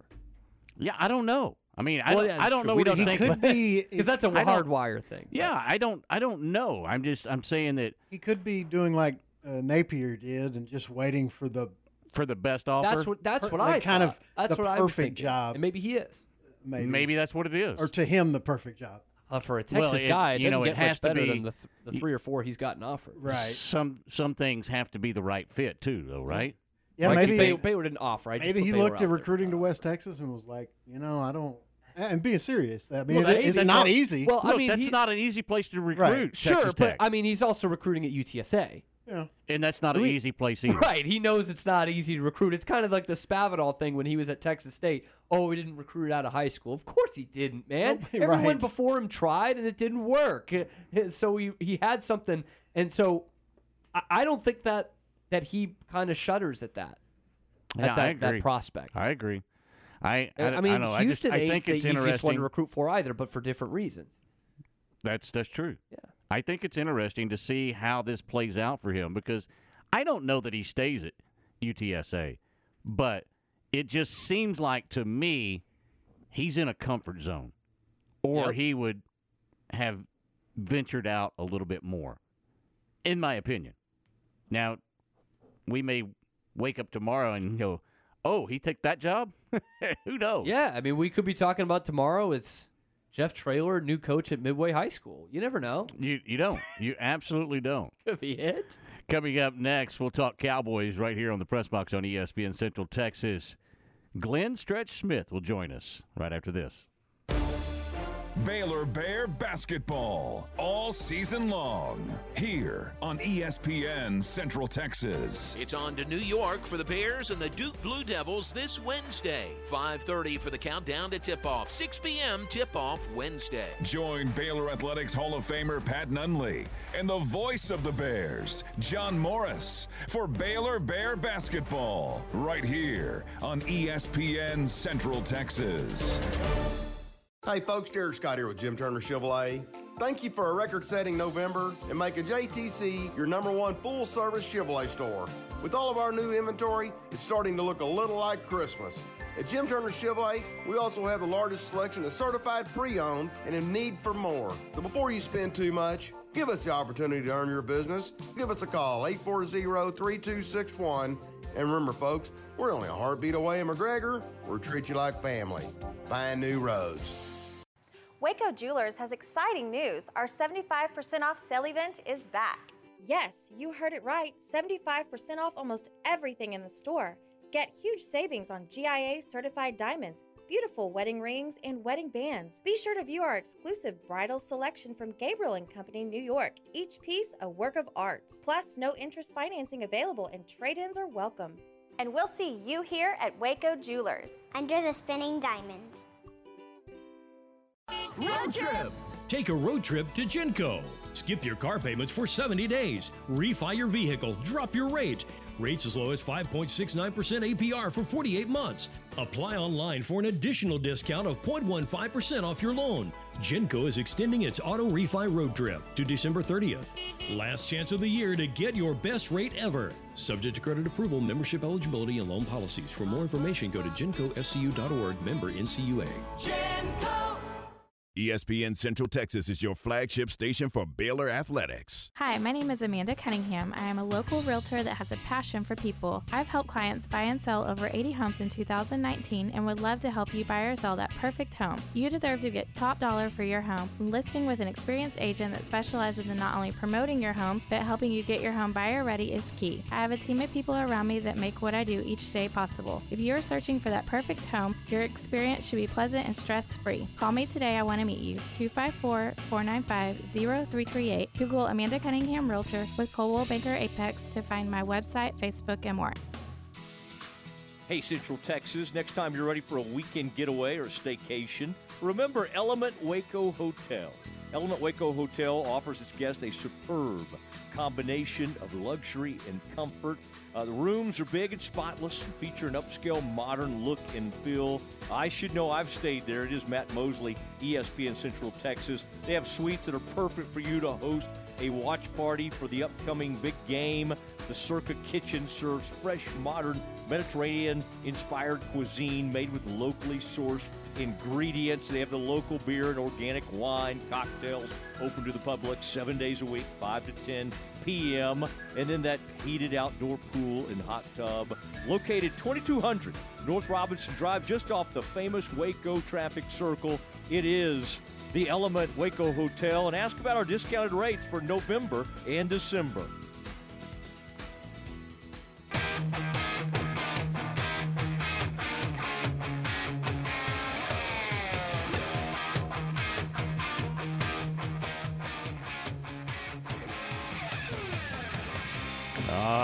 Aaron Sexton on the steels and wheel. Woo-wee. Be a DJ at a rock station. Or a oh, few songs. You could You do can that. spin 'em, man. Did you ever DJ in a nightclub? No, I actually had a few job offers that were for pretty good money, but I just never wanted to be a strip club DJ. That's what the offers. Well, not the strip club. I didn't say The strip gentle club. I did said no, nightclub. I did one night at a nightclub, and I I Aaron- did not like it. Aaron is the Jeff Traylor of At. DJs. That's He's like, exactly no, I got my spot. So did you do? Good. So so so you've done it like outside of the radio then? If you were getting offers? One night.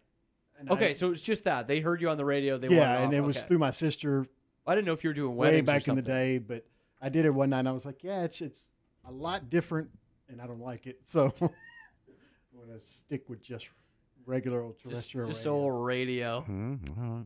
You've done all right in radio, Aaron. I appreciate that you that you stuck around.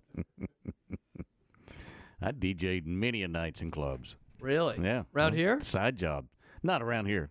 Around okay, Lubbock. so side job. Okay, so college and starting out. Yeah, college. Okay. And then after that, when I was coaching, the off season, I would do some DJing in clubs. A lot of fun.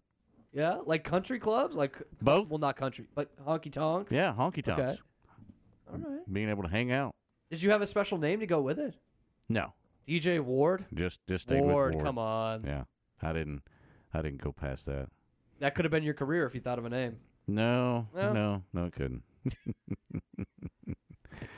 you know, at, the, at that time, I figured I'm going to be here anyway, so why not make some money in DJ? Well, yeah, there's nothing wrong with that. Yeah. For just spinning some records, I'll take that. and that was the that was the cool thing back then. It was records. Yeah. It was not, you know, got into CDs after a while, but it still was was records. Had the two turntables, everything running. Those were the days. Those were the uh-huh. days. Oh yeah. Speaking of the days, Cowboys lose to the Buffalo Bills. We're trying to get hold of Glenn Stretch Smith and talk to him a little bit about where the Cowboys are right now. But the loss last night for the Eagles on Monday Night Football, Cameron, what does that do to this Dallas Cowboys football team? And does that wipe away that ugly loss to the Bills at all, in your opinion? I don't know that it wipes away the loss to the Bills. In fact, I think it puts it under more of a microscope. Man, these Cowboys, they're teasing us again. But Mhm. I'll pull a line from Dumb and Dumber, which I know is one of your favorites. Mm-hmm. So they call this show sometimes. So you're saying there's a chance? Yeah. There's a chance. There's a chance, and I mean, The door's open right now. Right, Cowboys are in first place right now. Mhm. Yes, and the, the door is open. You, I said it yesterday. It's a slight chance, but you need this to happen, and this happened. The Eagles lost.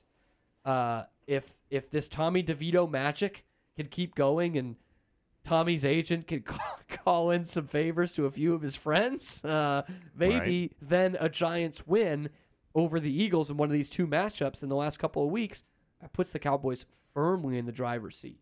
And that is, I just can't explain how important that is. I mean, obviously, duh, Cameron, of course you want to win the division, but when you see that that becomes a home game, with the way the Cowboys have, have split this year and the way they looked on the road on on Sunday, can't get much bigger than that. Well, they're I don't think any team needs road. home home field more than the Cowboys. I, I I agree 100%. The Cowboys have to be at home to give them more of a fighting chance, I guess is is the best way to put it because they've been absolutely pitiful on the road. I mean, this is uh, this is like those 2000s Colts teams, Peyton Manning, Tony Yeah. Dungy teams of wait till they get to Foxborough or even a Kansas City or a Pittsburgh. They're not going to win there. They're a turf team. They're they're a dome team. That's what the Cowboys are right now. They're a dome team, which is wild for you know how suffocating their defense can be. But they are a dome team right now. No, no better, no worse. And God forbid if they got to go up to Philadelphia in the playoffs. I mean, ooh.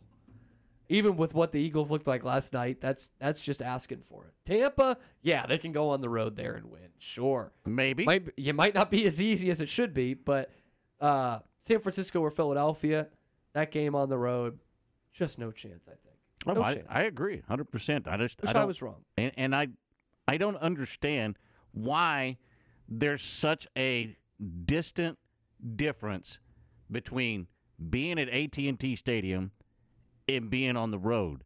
Because look, if if you look up in the stands at any game, I don't care where you're at, whether it's in Philly, whether it's in Buffalo, whether it's in name it, there's Cowboy fans there. Yeah. I mean, and there's a lot of Cowboy fans there. Yeah. Why is there such a disconnect being on the road and being at home? And what makes me wonder that too, Ward, is this core has been together a few years now. Mm-hmm. Their quarterback's a veteran. Their coach has been a head coach in the NFL for 15 years. Why? eh, th- Their defensive coordinator's a former head coach who went to the Super Bowl. Why can't they figure this out on the road? You know, for maybe they're not the best candidates in terms of the coaching and the quarterback or whatever, but they are all veterans. They have all been around the block a few times. Why can't they figure this out? And like you said, it's it's a dramatic dip, right? Like it's not every team is going to play better at home, right? Mhm. All the great teams are going to play better at home, sure. Uh, but right now they can't go on the road and win. Like is there any building in the league right now that you say, "Oh, they can go there win"?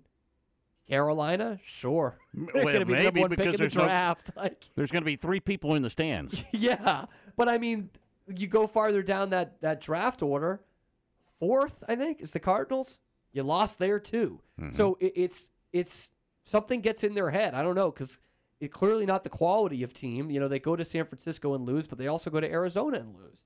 So it, it's it's some mental thing here that they can't figure it out. And like we talked about yesterday, it's not going to get any easier. Not just because the competition's getting better, but the way you need to win games in the next month, month and a half is not conducive to what the Cowboys are, are built for. Unfortunately. And I don't I don't get that.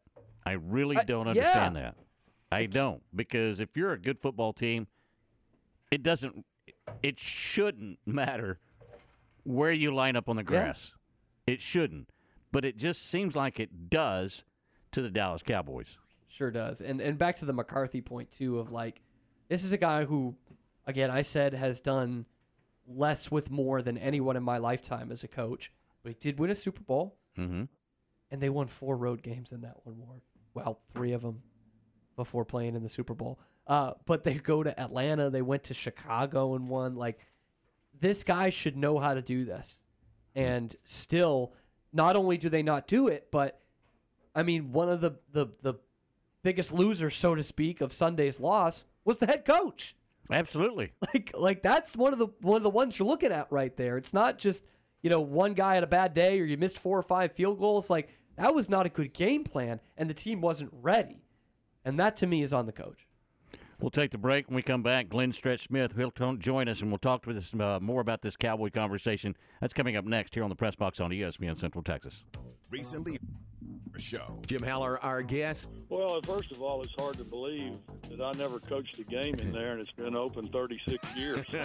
That's right. but I tell you, I've enjoyed that arena. It's brought a lot of great memories to Baylor fans, and as great as it's been, I am so excited about what the Foster Pavilion could mean for the future of both of these programs. Tune in to the Voice of the Bears weekdays from 2 to 3 p.m. here on ESPN Central Texas. At CMC Auto Group, we don't have a popcorn machine in the lobby or any other crazy gimmick to get you in the door. I'm Justin Kramer. When you walk in, you will be greeted by me or Julio. We have been selling quality, pre owned cars, trucks, and SUVs for the last 20 years by offering upfront best cash price to save you time and money. At CMC Auto Group, I want to invite you to come by Highway 6 and Imperial, shake my hand, and see what makes us different.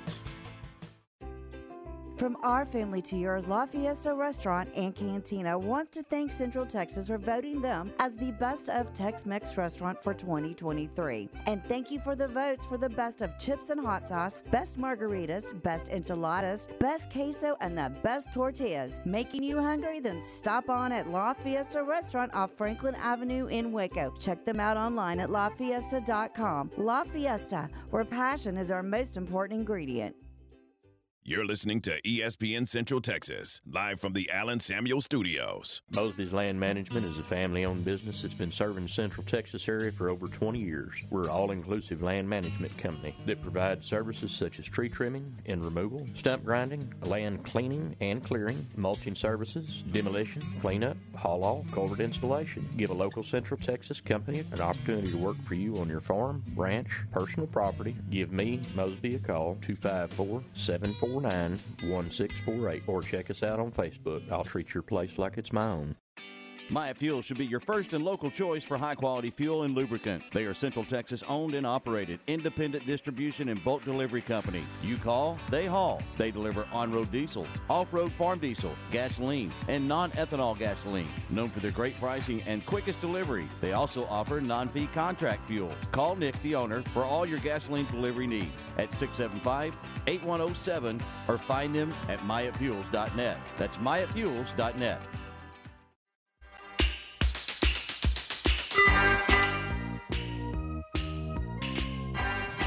And welcome back to the press box here on ESPN Central Texas. Woodwatch, Cameron Stewart, Aaron Sexton along with you. Join us now, Glenn Stretch Smith. Talk a little Cowboys. And Glenn, we were talking about the Cowboys. And after the Eagles lost last night, does that take some of the sting out of the Cowboys' loss in Buffalo, even how embarrassing it was? No, no, no, no, it doesn't. I, I, and I and I say that because, you know, I championed this football team being a different football team. I championed this team being different because I saw a starting cornerback and a, and a Pro Bowler and Diggs go out. I saw Bland step in and start to play immediately at a very high level. I saw Vander Esch go out, and I saw Bell come in and play at a very high level.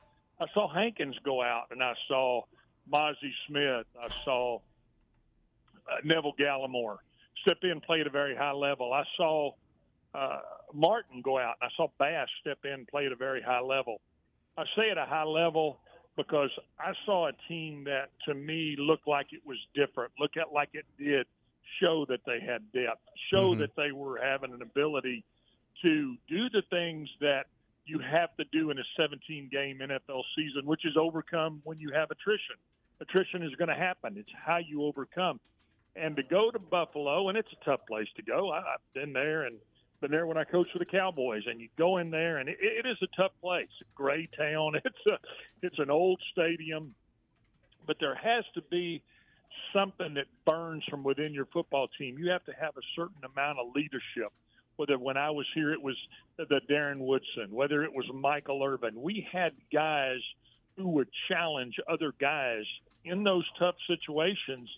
And right now, I don't see a football team in the Dallas Cowboys that has that. And I went from literally saying that I felt like, boy, this team has got what it takes to question and if I even know right now if a football has air feathers in it. I, I, I, I don't know when I talk about the Cowboys because it is a very frustrating, very uh, you, you know one of those situations where you want to point to something and say, boy, you know what happened here? Okay, well we weren't ready to play. Well we weren't.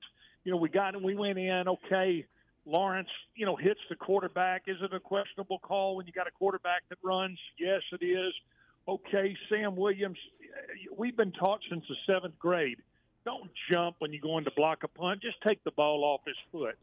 And when you saw those kind of things happen, and and a quarterback who everybody was said, well, this guy's is in, in the talk of an MVP conversation, and he's got a wide open Cooks going through the middle of the field, and he overthrows him by eight yards.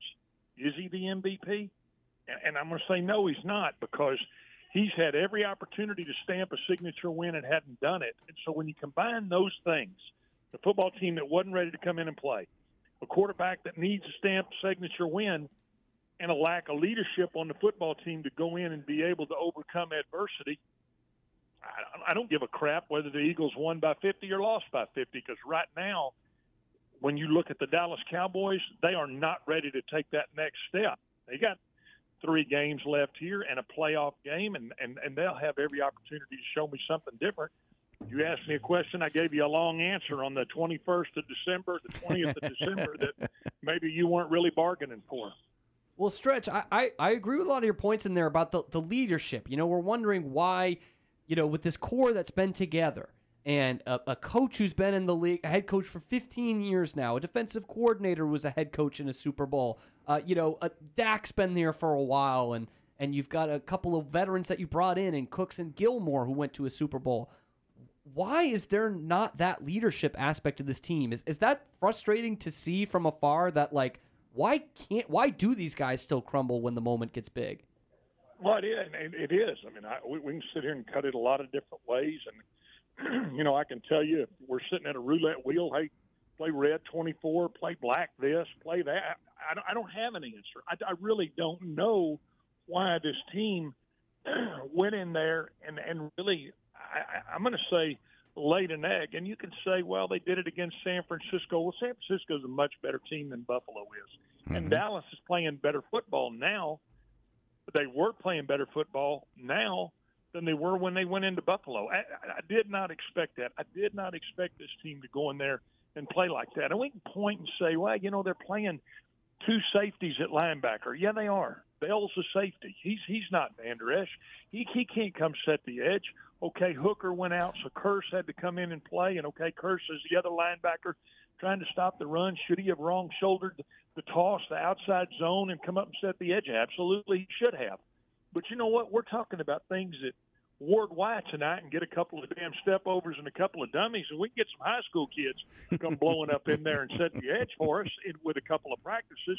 So I, I, I, I'm not sure that I can answer your question as to why, and I'm sure that's what they're asking over there right now. My my initial response would be, you know what, maybe maybe uh, put Tabasco on every meal at the Star this week because they need to come out with a different fire than they did uh, Sunday in Buffalo. Glenn Stretch Smith with us here in the press box on ESPN Central Texas. And, and Stretch, when you look at what this Cowboy team has done, you've mentioned Vander Esch a couple of times. Isn't that a bigger hole on this defense than everybody expected because of the fact that he was your quarterback on defense? He made the calls on defense. He got guys lined it up on defense.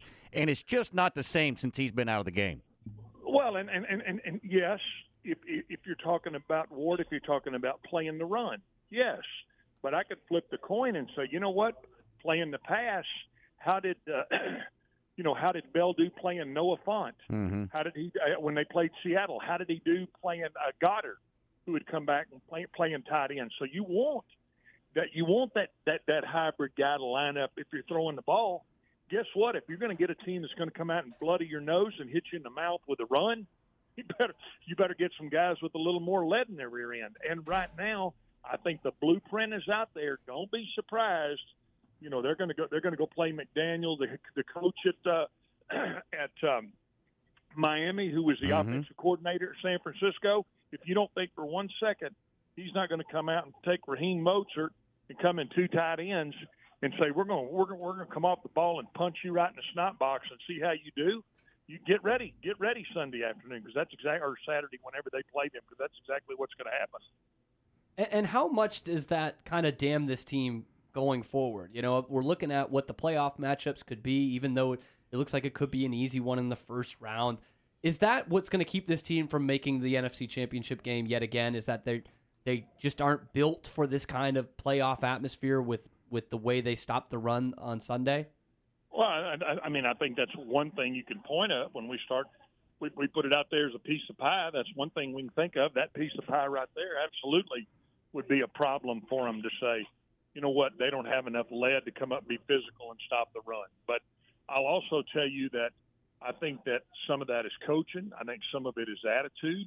I think some of it is is uh, you know is part of how you consider what you're going to do to get downhill to go stop that run. How are you going to how are you going to play? Uh, How, how, how I, I mean, it's like anything else. You guys you guys probably put on a better a better radio show during your time frame if your shiva getter's pretty good. Dallas's shiva getter wasn't very good Sunday, and that's that that's where it is. That's that's life, and that's what we're talking about here. I do I think they can correct it? Yes, they can correct it. Do I think they will correct it? Dan Quinn has showed us all year, and since he's been the Cowboys uh, Cowboys defensive coordinator, that he can correct it. So hopefully, you're a Cowboys fan. You want to get it corrected. Am, am, am I going to go? Uh, get on the next flight here to Vegas and, and, and dump my pockets out and, and, and empty it betting on the Cowboys? Hell no. Glenn Stretch, uh, Smith with us here on the press box. And, and Glenn, I've been pounding the table since the offseason of Tony Pollard is not the guy. We don't know where Tony Pollard is, is coming off that injury. Tell me I'm wrong because I still haven't seen it. Oh, I, I don't think you're wrong. I, I think that uh, I, I think you're a smart enough football guy to understand that. I, I don't care if you have Jim Brown. If they load the box and want to stop you from running the football, they'll load the box and stop you from running the football. Mhm. Is Tony Pollard a 25 carry a game running back? No, he's not. But if they're going to do what Buffalo did, which was after you beat them on that one deep shot, if they're going to stand back and say we'll play cover two and we're going to play coverage, Mhm. and you don't run the football at them, you're wrong. Can Tony Pollard run the football? Absolutely, he can. But if you think he's a 25 carry a game back like Zeke Elliott, he is not. You've got to be able to put Dowdle in there and kind of one-two punch it. And, and quite frankly, I think that uh, that's something that Dallas is going to have to do is get in some two tight end situations because they have done a great job. They let uh, Schultz get out of here in free agency. They did a great job and made a good call in allowing Ferguson and Schoonmaker to be those guys. But right now, I think the bottom line, Ward, is we can point to Vander Esch being out and, and, and, and, and lacking, you know, a real lead in your rear end ability to go stop the run. We can talk about Pollard and is he really got what it takes to hit it between the tackles? The bottom line is when you get in these games when it's 40 degrees and raining, you're not throwing it all over the yard. Right. It's, it, it becomes you knock them off the ball or they knock you off the ball. There's not any new football reinvented out there. There, there isn't anything. It, it, it not anything guru type plays, or they're not coming out of that game when it's 40 and raining and calling you some offensive savant. Because the bottom line is, if they're going to tackle, you better figure out a way to block them. And Stretch, looking at another individual player here, I know it's weird to kind of laud someone on the defense after the performance the team had on Sunday, but going into that Buffalo game, the last few weeks, we had seen a little bit of vintage Stephon Gilmore out there, a guy they basically got off the scrap heap uh, earlier in the year. And how, how big was that for this Cowboys defense and the run that they were on going up until Sunday and the potential to turn things around defensively? How big a part of that has been Stephon Gilmore kind of returning to form here? Yeah, he, I mean, he's another coach on the field, right? He's a very smart guy, been coached by Bill Belichick, understands leverage, understands, hey, when we blitz, there will be some sort of shallow route coming from somewhere for the ball to come out.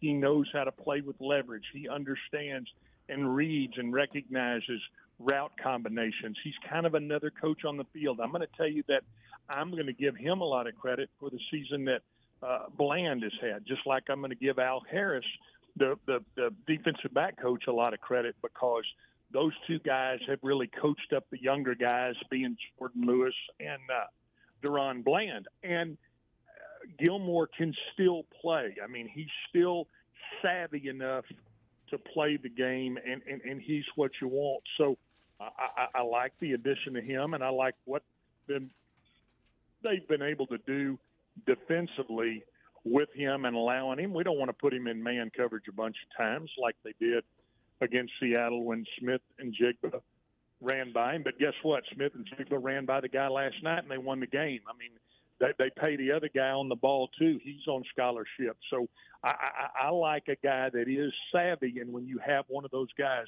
in the secondary, that is something I can I can kind of you know hang my hat on and knowing we're going to be okay if we get in a situation where we've got to play coverage or we need to blitz and know he's going to understand, read, and recognize, hey, the shallow's coming from somewhere. I'm going to be able to step up and make the play. And you saw him do that against the Eagles because he he basically went man for man with Brown and Smith, and and and you know was able to really have the kind of game that he used to have when he was a New England Patriot. So I do believe he can still play, and I think that's something that Cowboys fans got to look forward to is the ability to say we got to get back to where where run fits are sound and solid, and then when they do go to throw the football, we know we got a couple of ball hawks back here in Bland and Gilmore who can you know who can make those plays.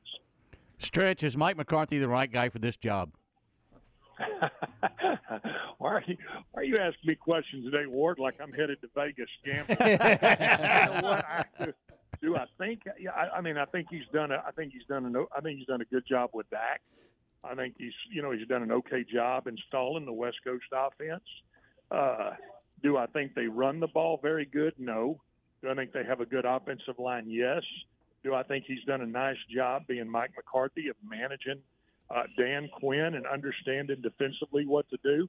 Do I like the fact that he allowed Bones Fassel to kind of go rogue and throw a, a block situation in a critical time when they roughed the kicker? No. Is he the right guy for the job? I, will you give me about six weeks and let's revisit this? I'll get on with you and answer you then. Is Dak Prescott in the MVP conversation still in your mind? No, no, no. I think he, I think he, I, I I mean, I, I think he played well enough in five or six games uh, that, you know, really didn't matter. I think he played in two or three games that did matter where he played well, but no, I think when you when you're when you're in position that the Cowboys were in Sunday, and you go play the way you did Sunday, I, I'm I'm going to move on and I'm going to make an argument for four or five other guys, and I'll start with Brock Purdy, and we'll we'll, we'll go down the list from there. But no, I do not believe that Dak Prescott is in the conversation for being the MVP this year. Glenn uh, with us here on the press box on ESPN Central Texas. So, what happens coming this weekend as they take on the Dolphins? Yeah, I think you know, go go again, go clean this, go clean this run fit situation up. Go play a little more physical on that side of the football.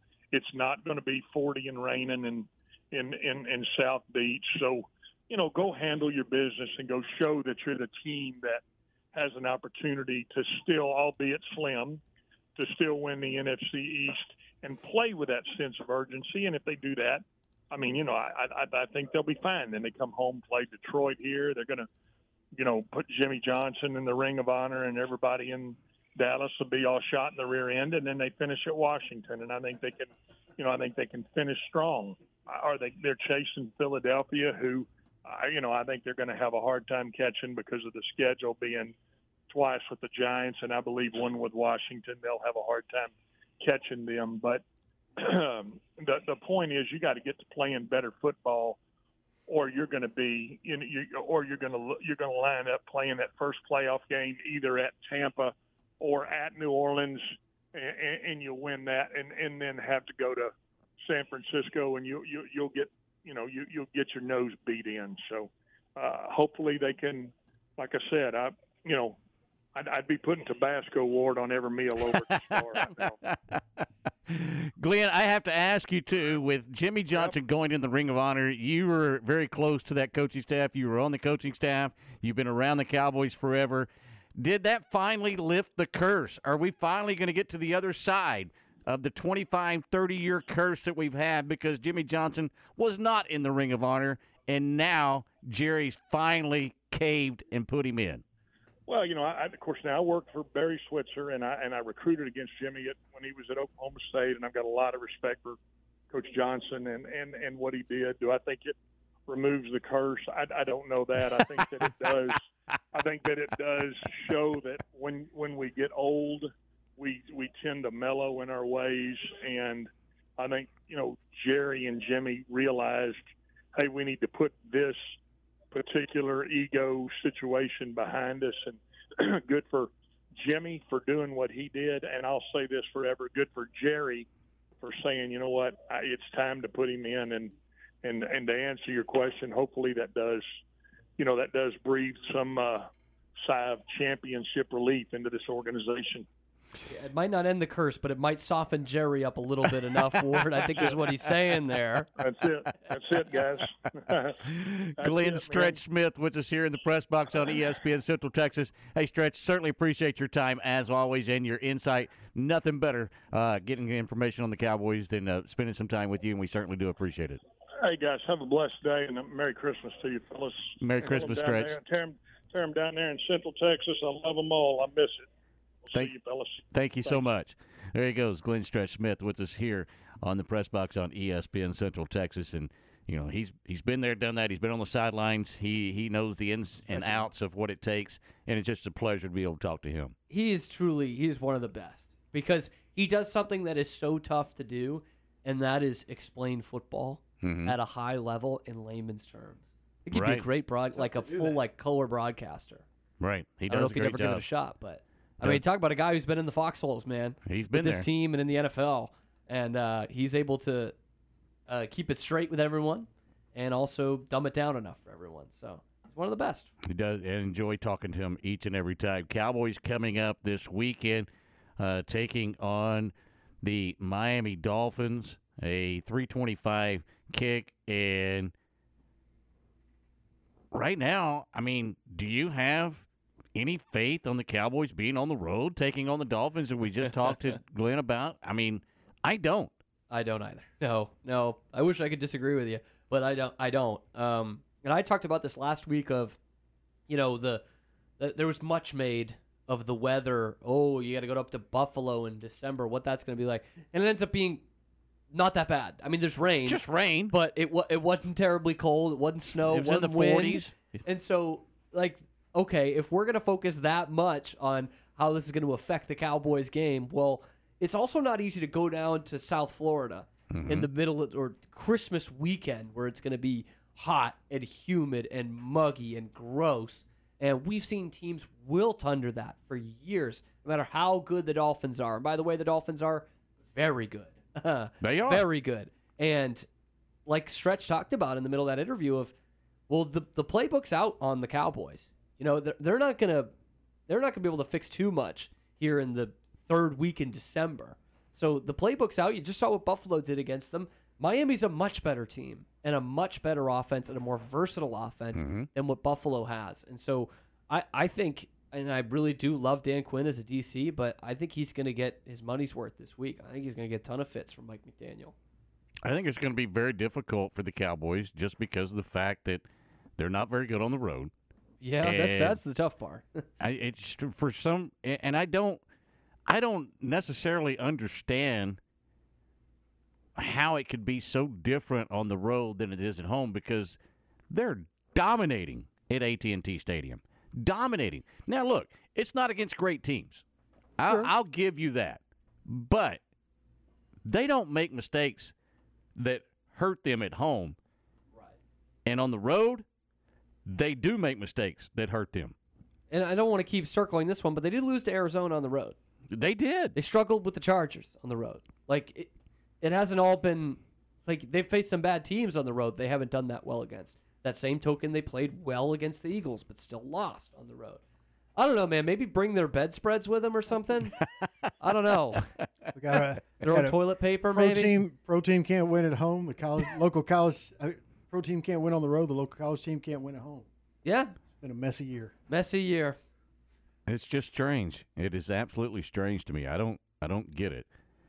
But there is some good matchups coming up on Sunday, Christmas Eve, and of course we got Thursday night football, Saints and Rams. Yuck. Yeah, that's- baby.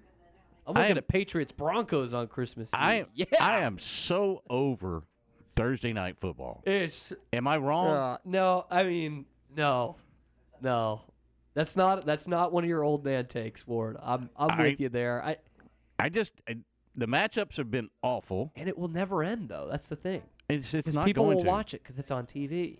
I guess The Well, NFL it's is on- It's impenetrable. on Prime now. Yeah, that's oh, that's true. That's true. That's, I So mean- does that and- change things a and you know bit? who hates Thursday night football the worst? Mm-mm. Al Michaels. Well, yeah, Boy, because this he's is been sad to see. he's been. What happened? he's the probably when it's all said and done, I think he's the best to ever do it at play by play. At the national level, he's the best. But there is no one less interested in the Thursday night football game than the Thursday night play by play guy. He- I think he, he hates Herbstreit. I don't know why, but he just it's It's an tell. awful broadcast. It just would rather be anywhere else. It's just so bad, and he's so good at what he does, but it's not. He's just not the same in the booth No. on Thursday night football, and now he's been removed from all playoffs, It's like seeing Emmitt Smith with the Cardinals or something. You know, like which was bad. or just these guys limping around. Uh, my dad always uses the example of Willie Mays in the 73 World Series when they had to stick him out in center field for the Mets. And it was just sad to watch. He's like 40 years old, 41 years old. That's what it's like watching Al Michaels do Thursday Night Football now. It's sad, man. He's he's the best. And he was like, it was like two years ago. He was still doing Sunday night. He was just fine. right. And now it's just, I, I It's- don't think it's he even not wants to be there. Hey, man. I, I, I, I can not disagree with you. I don't think. what he was that wants to game be again? there. The Saints and who? Saints and Rams. Oh, Yuck. boy. ugly. Oh boy. Yeah, he's the not gonna pass be excited. interference revenge game. Yeah, he's not going to be excited for that at all. Oh. All right, coming up next, John Morris. He'll uh, take you through the two o'clock hour, followed by Matt Mosley right here on ESPN Central Texas. We'll do it again tomorrow here in the press box for Cam and Aaron. I'm Ward. Until next time, so long, everybody. Nicki Collen and the Bears.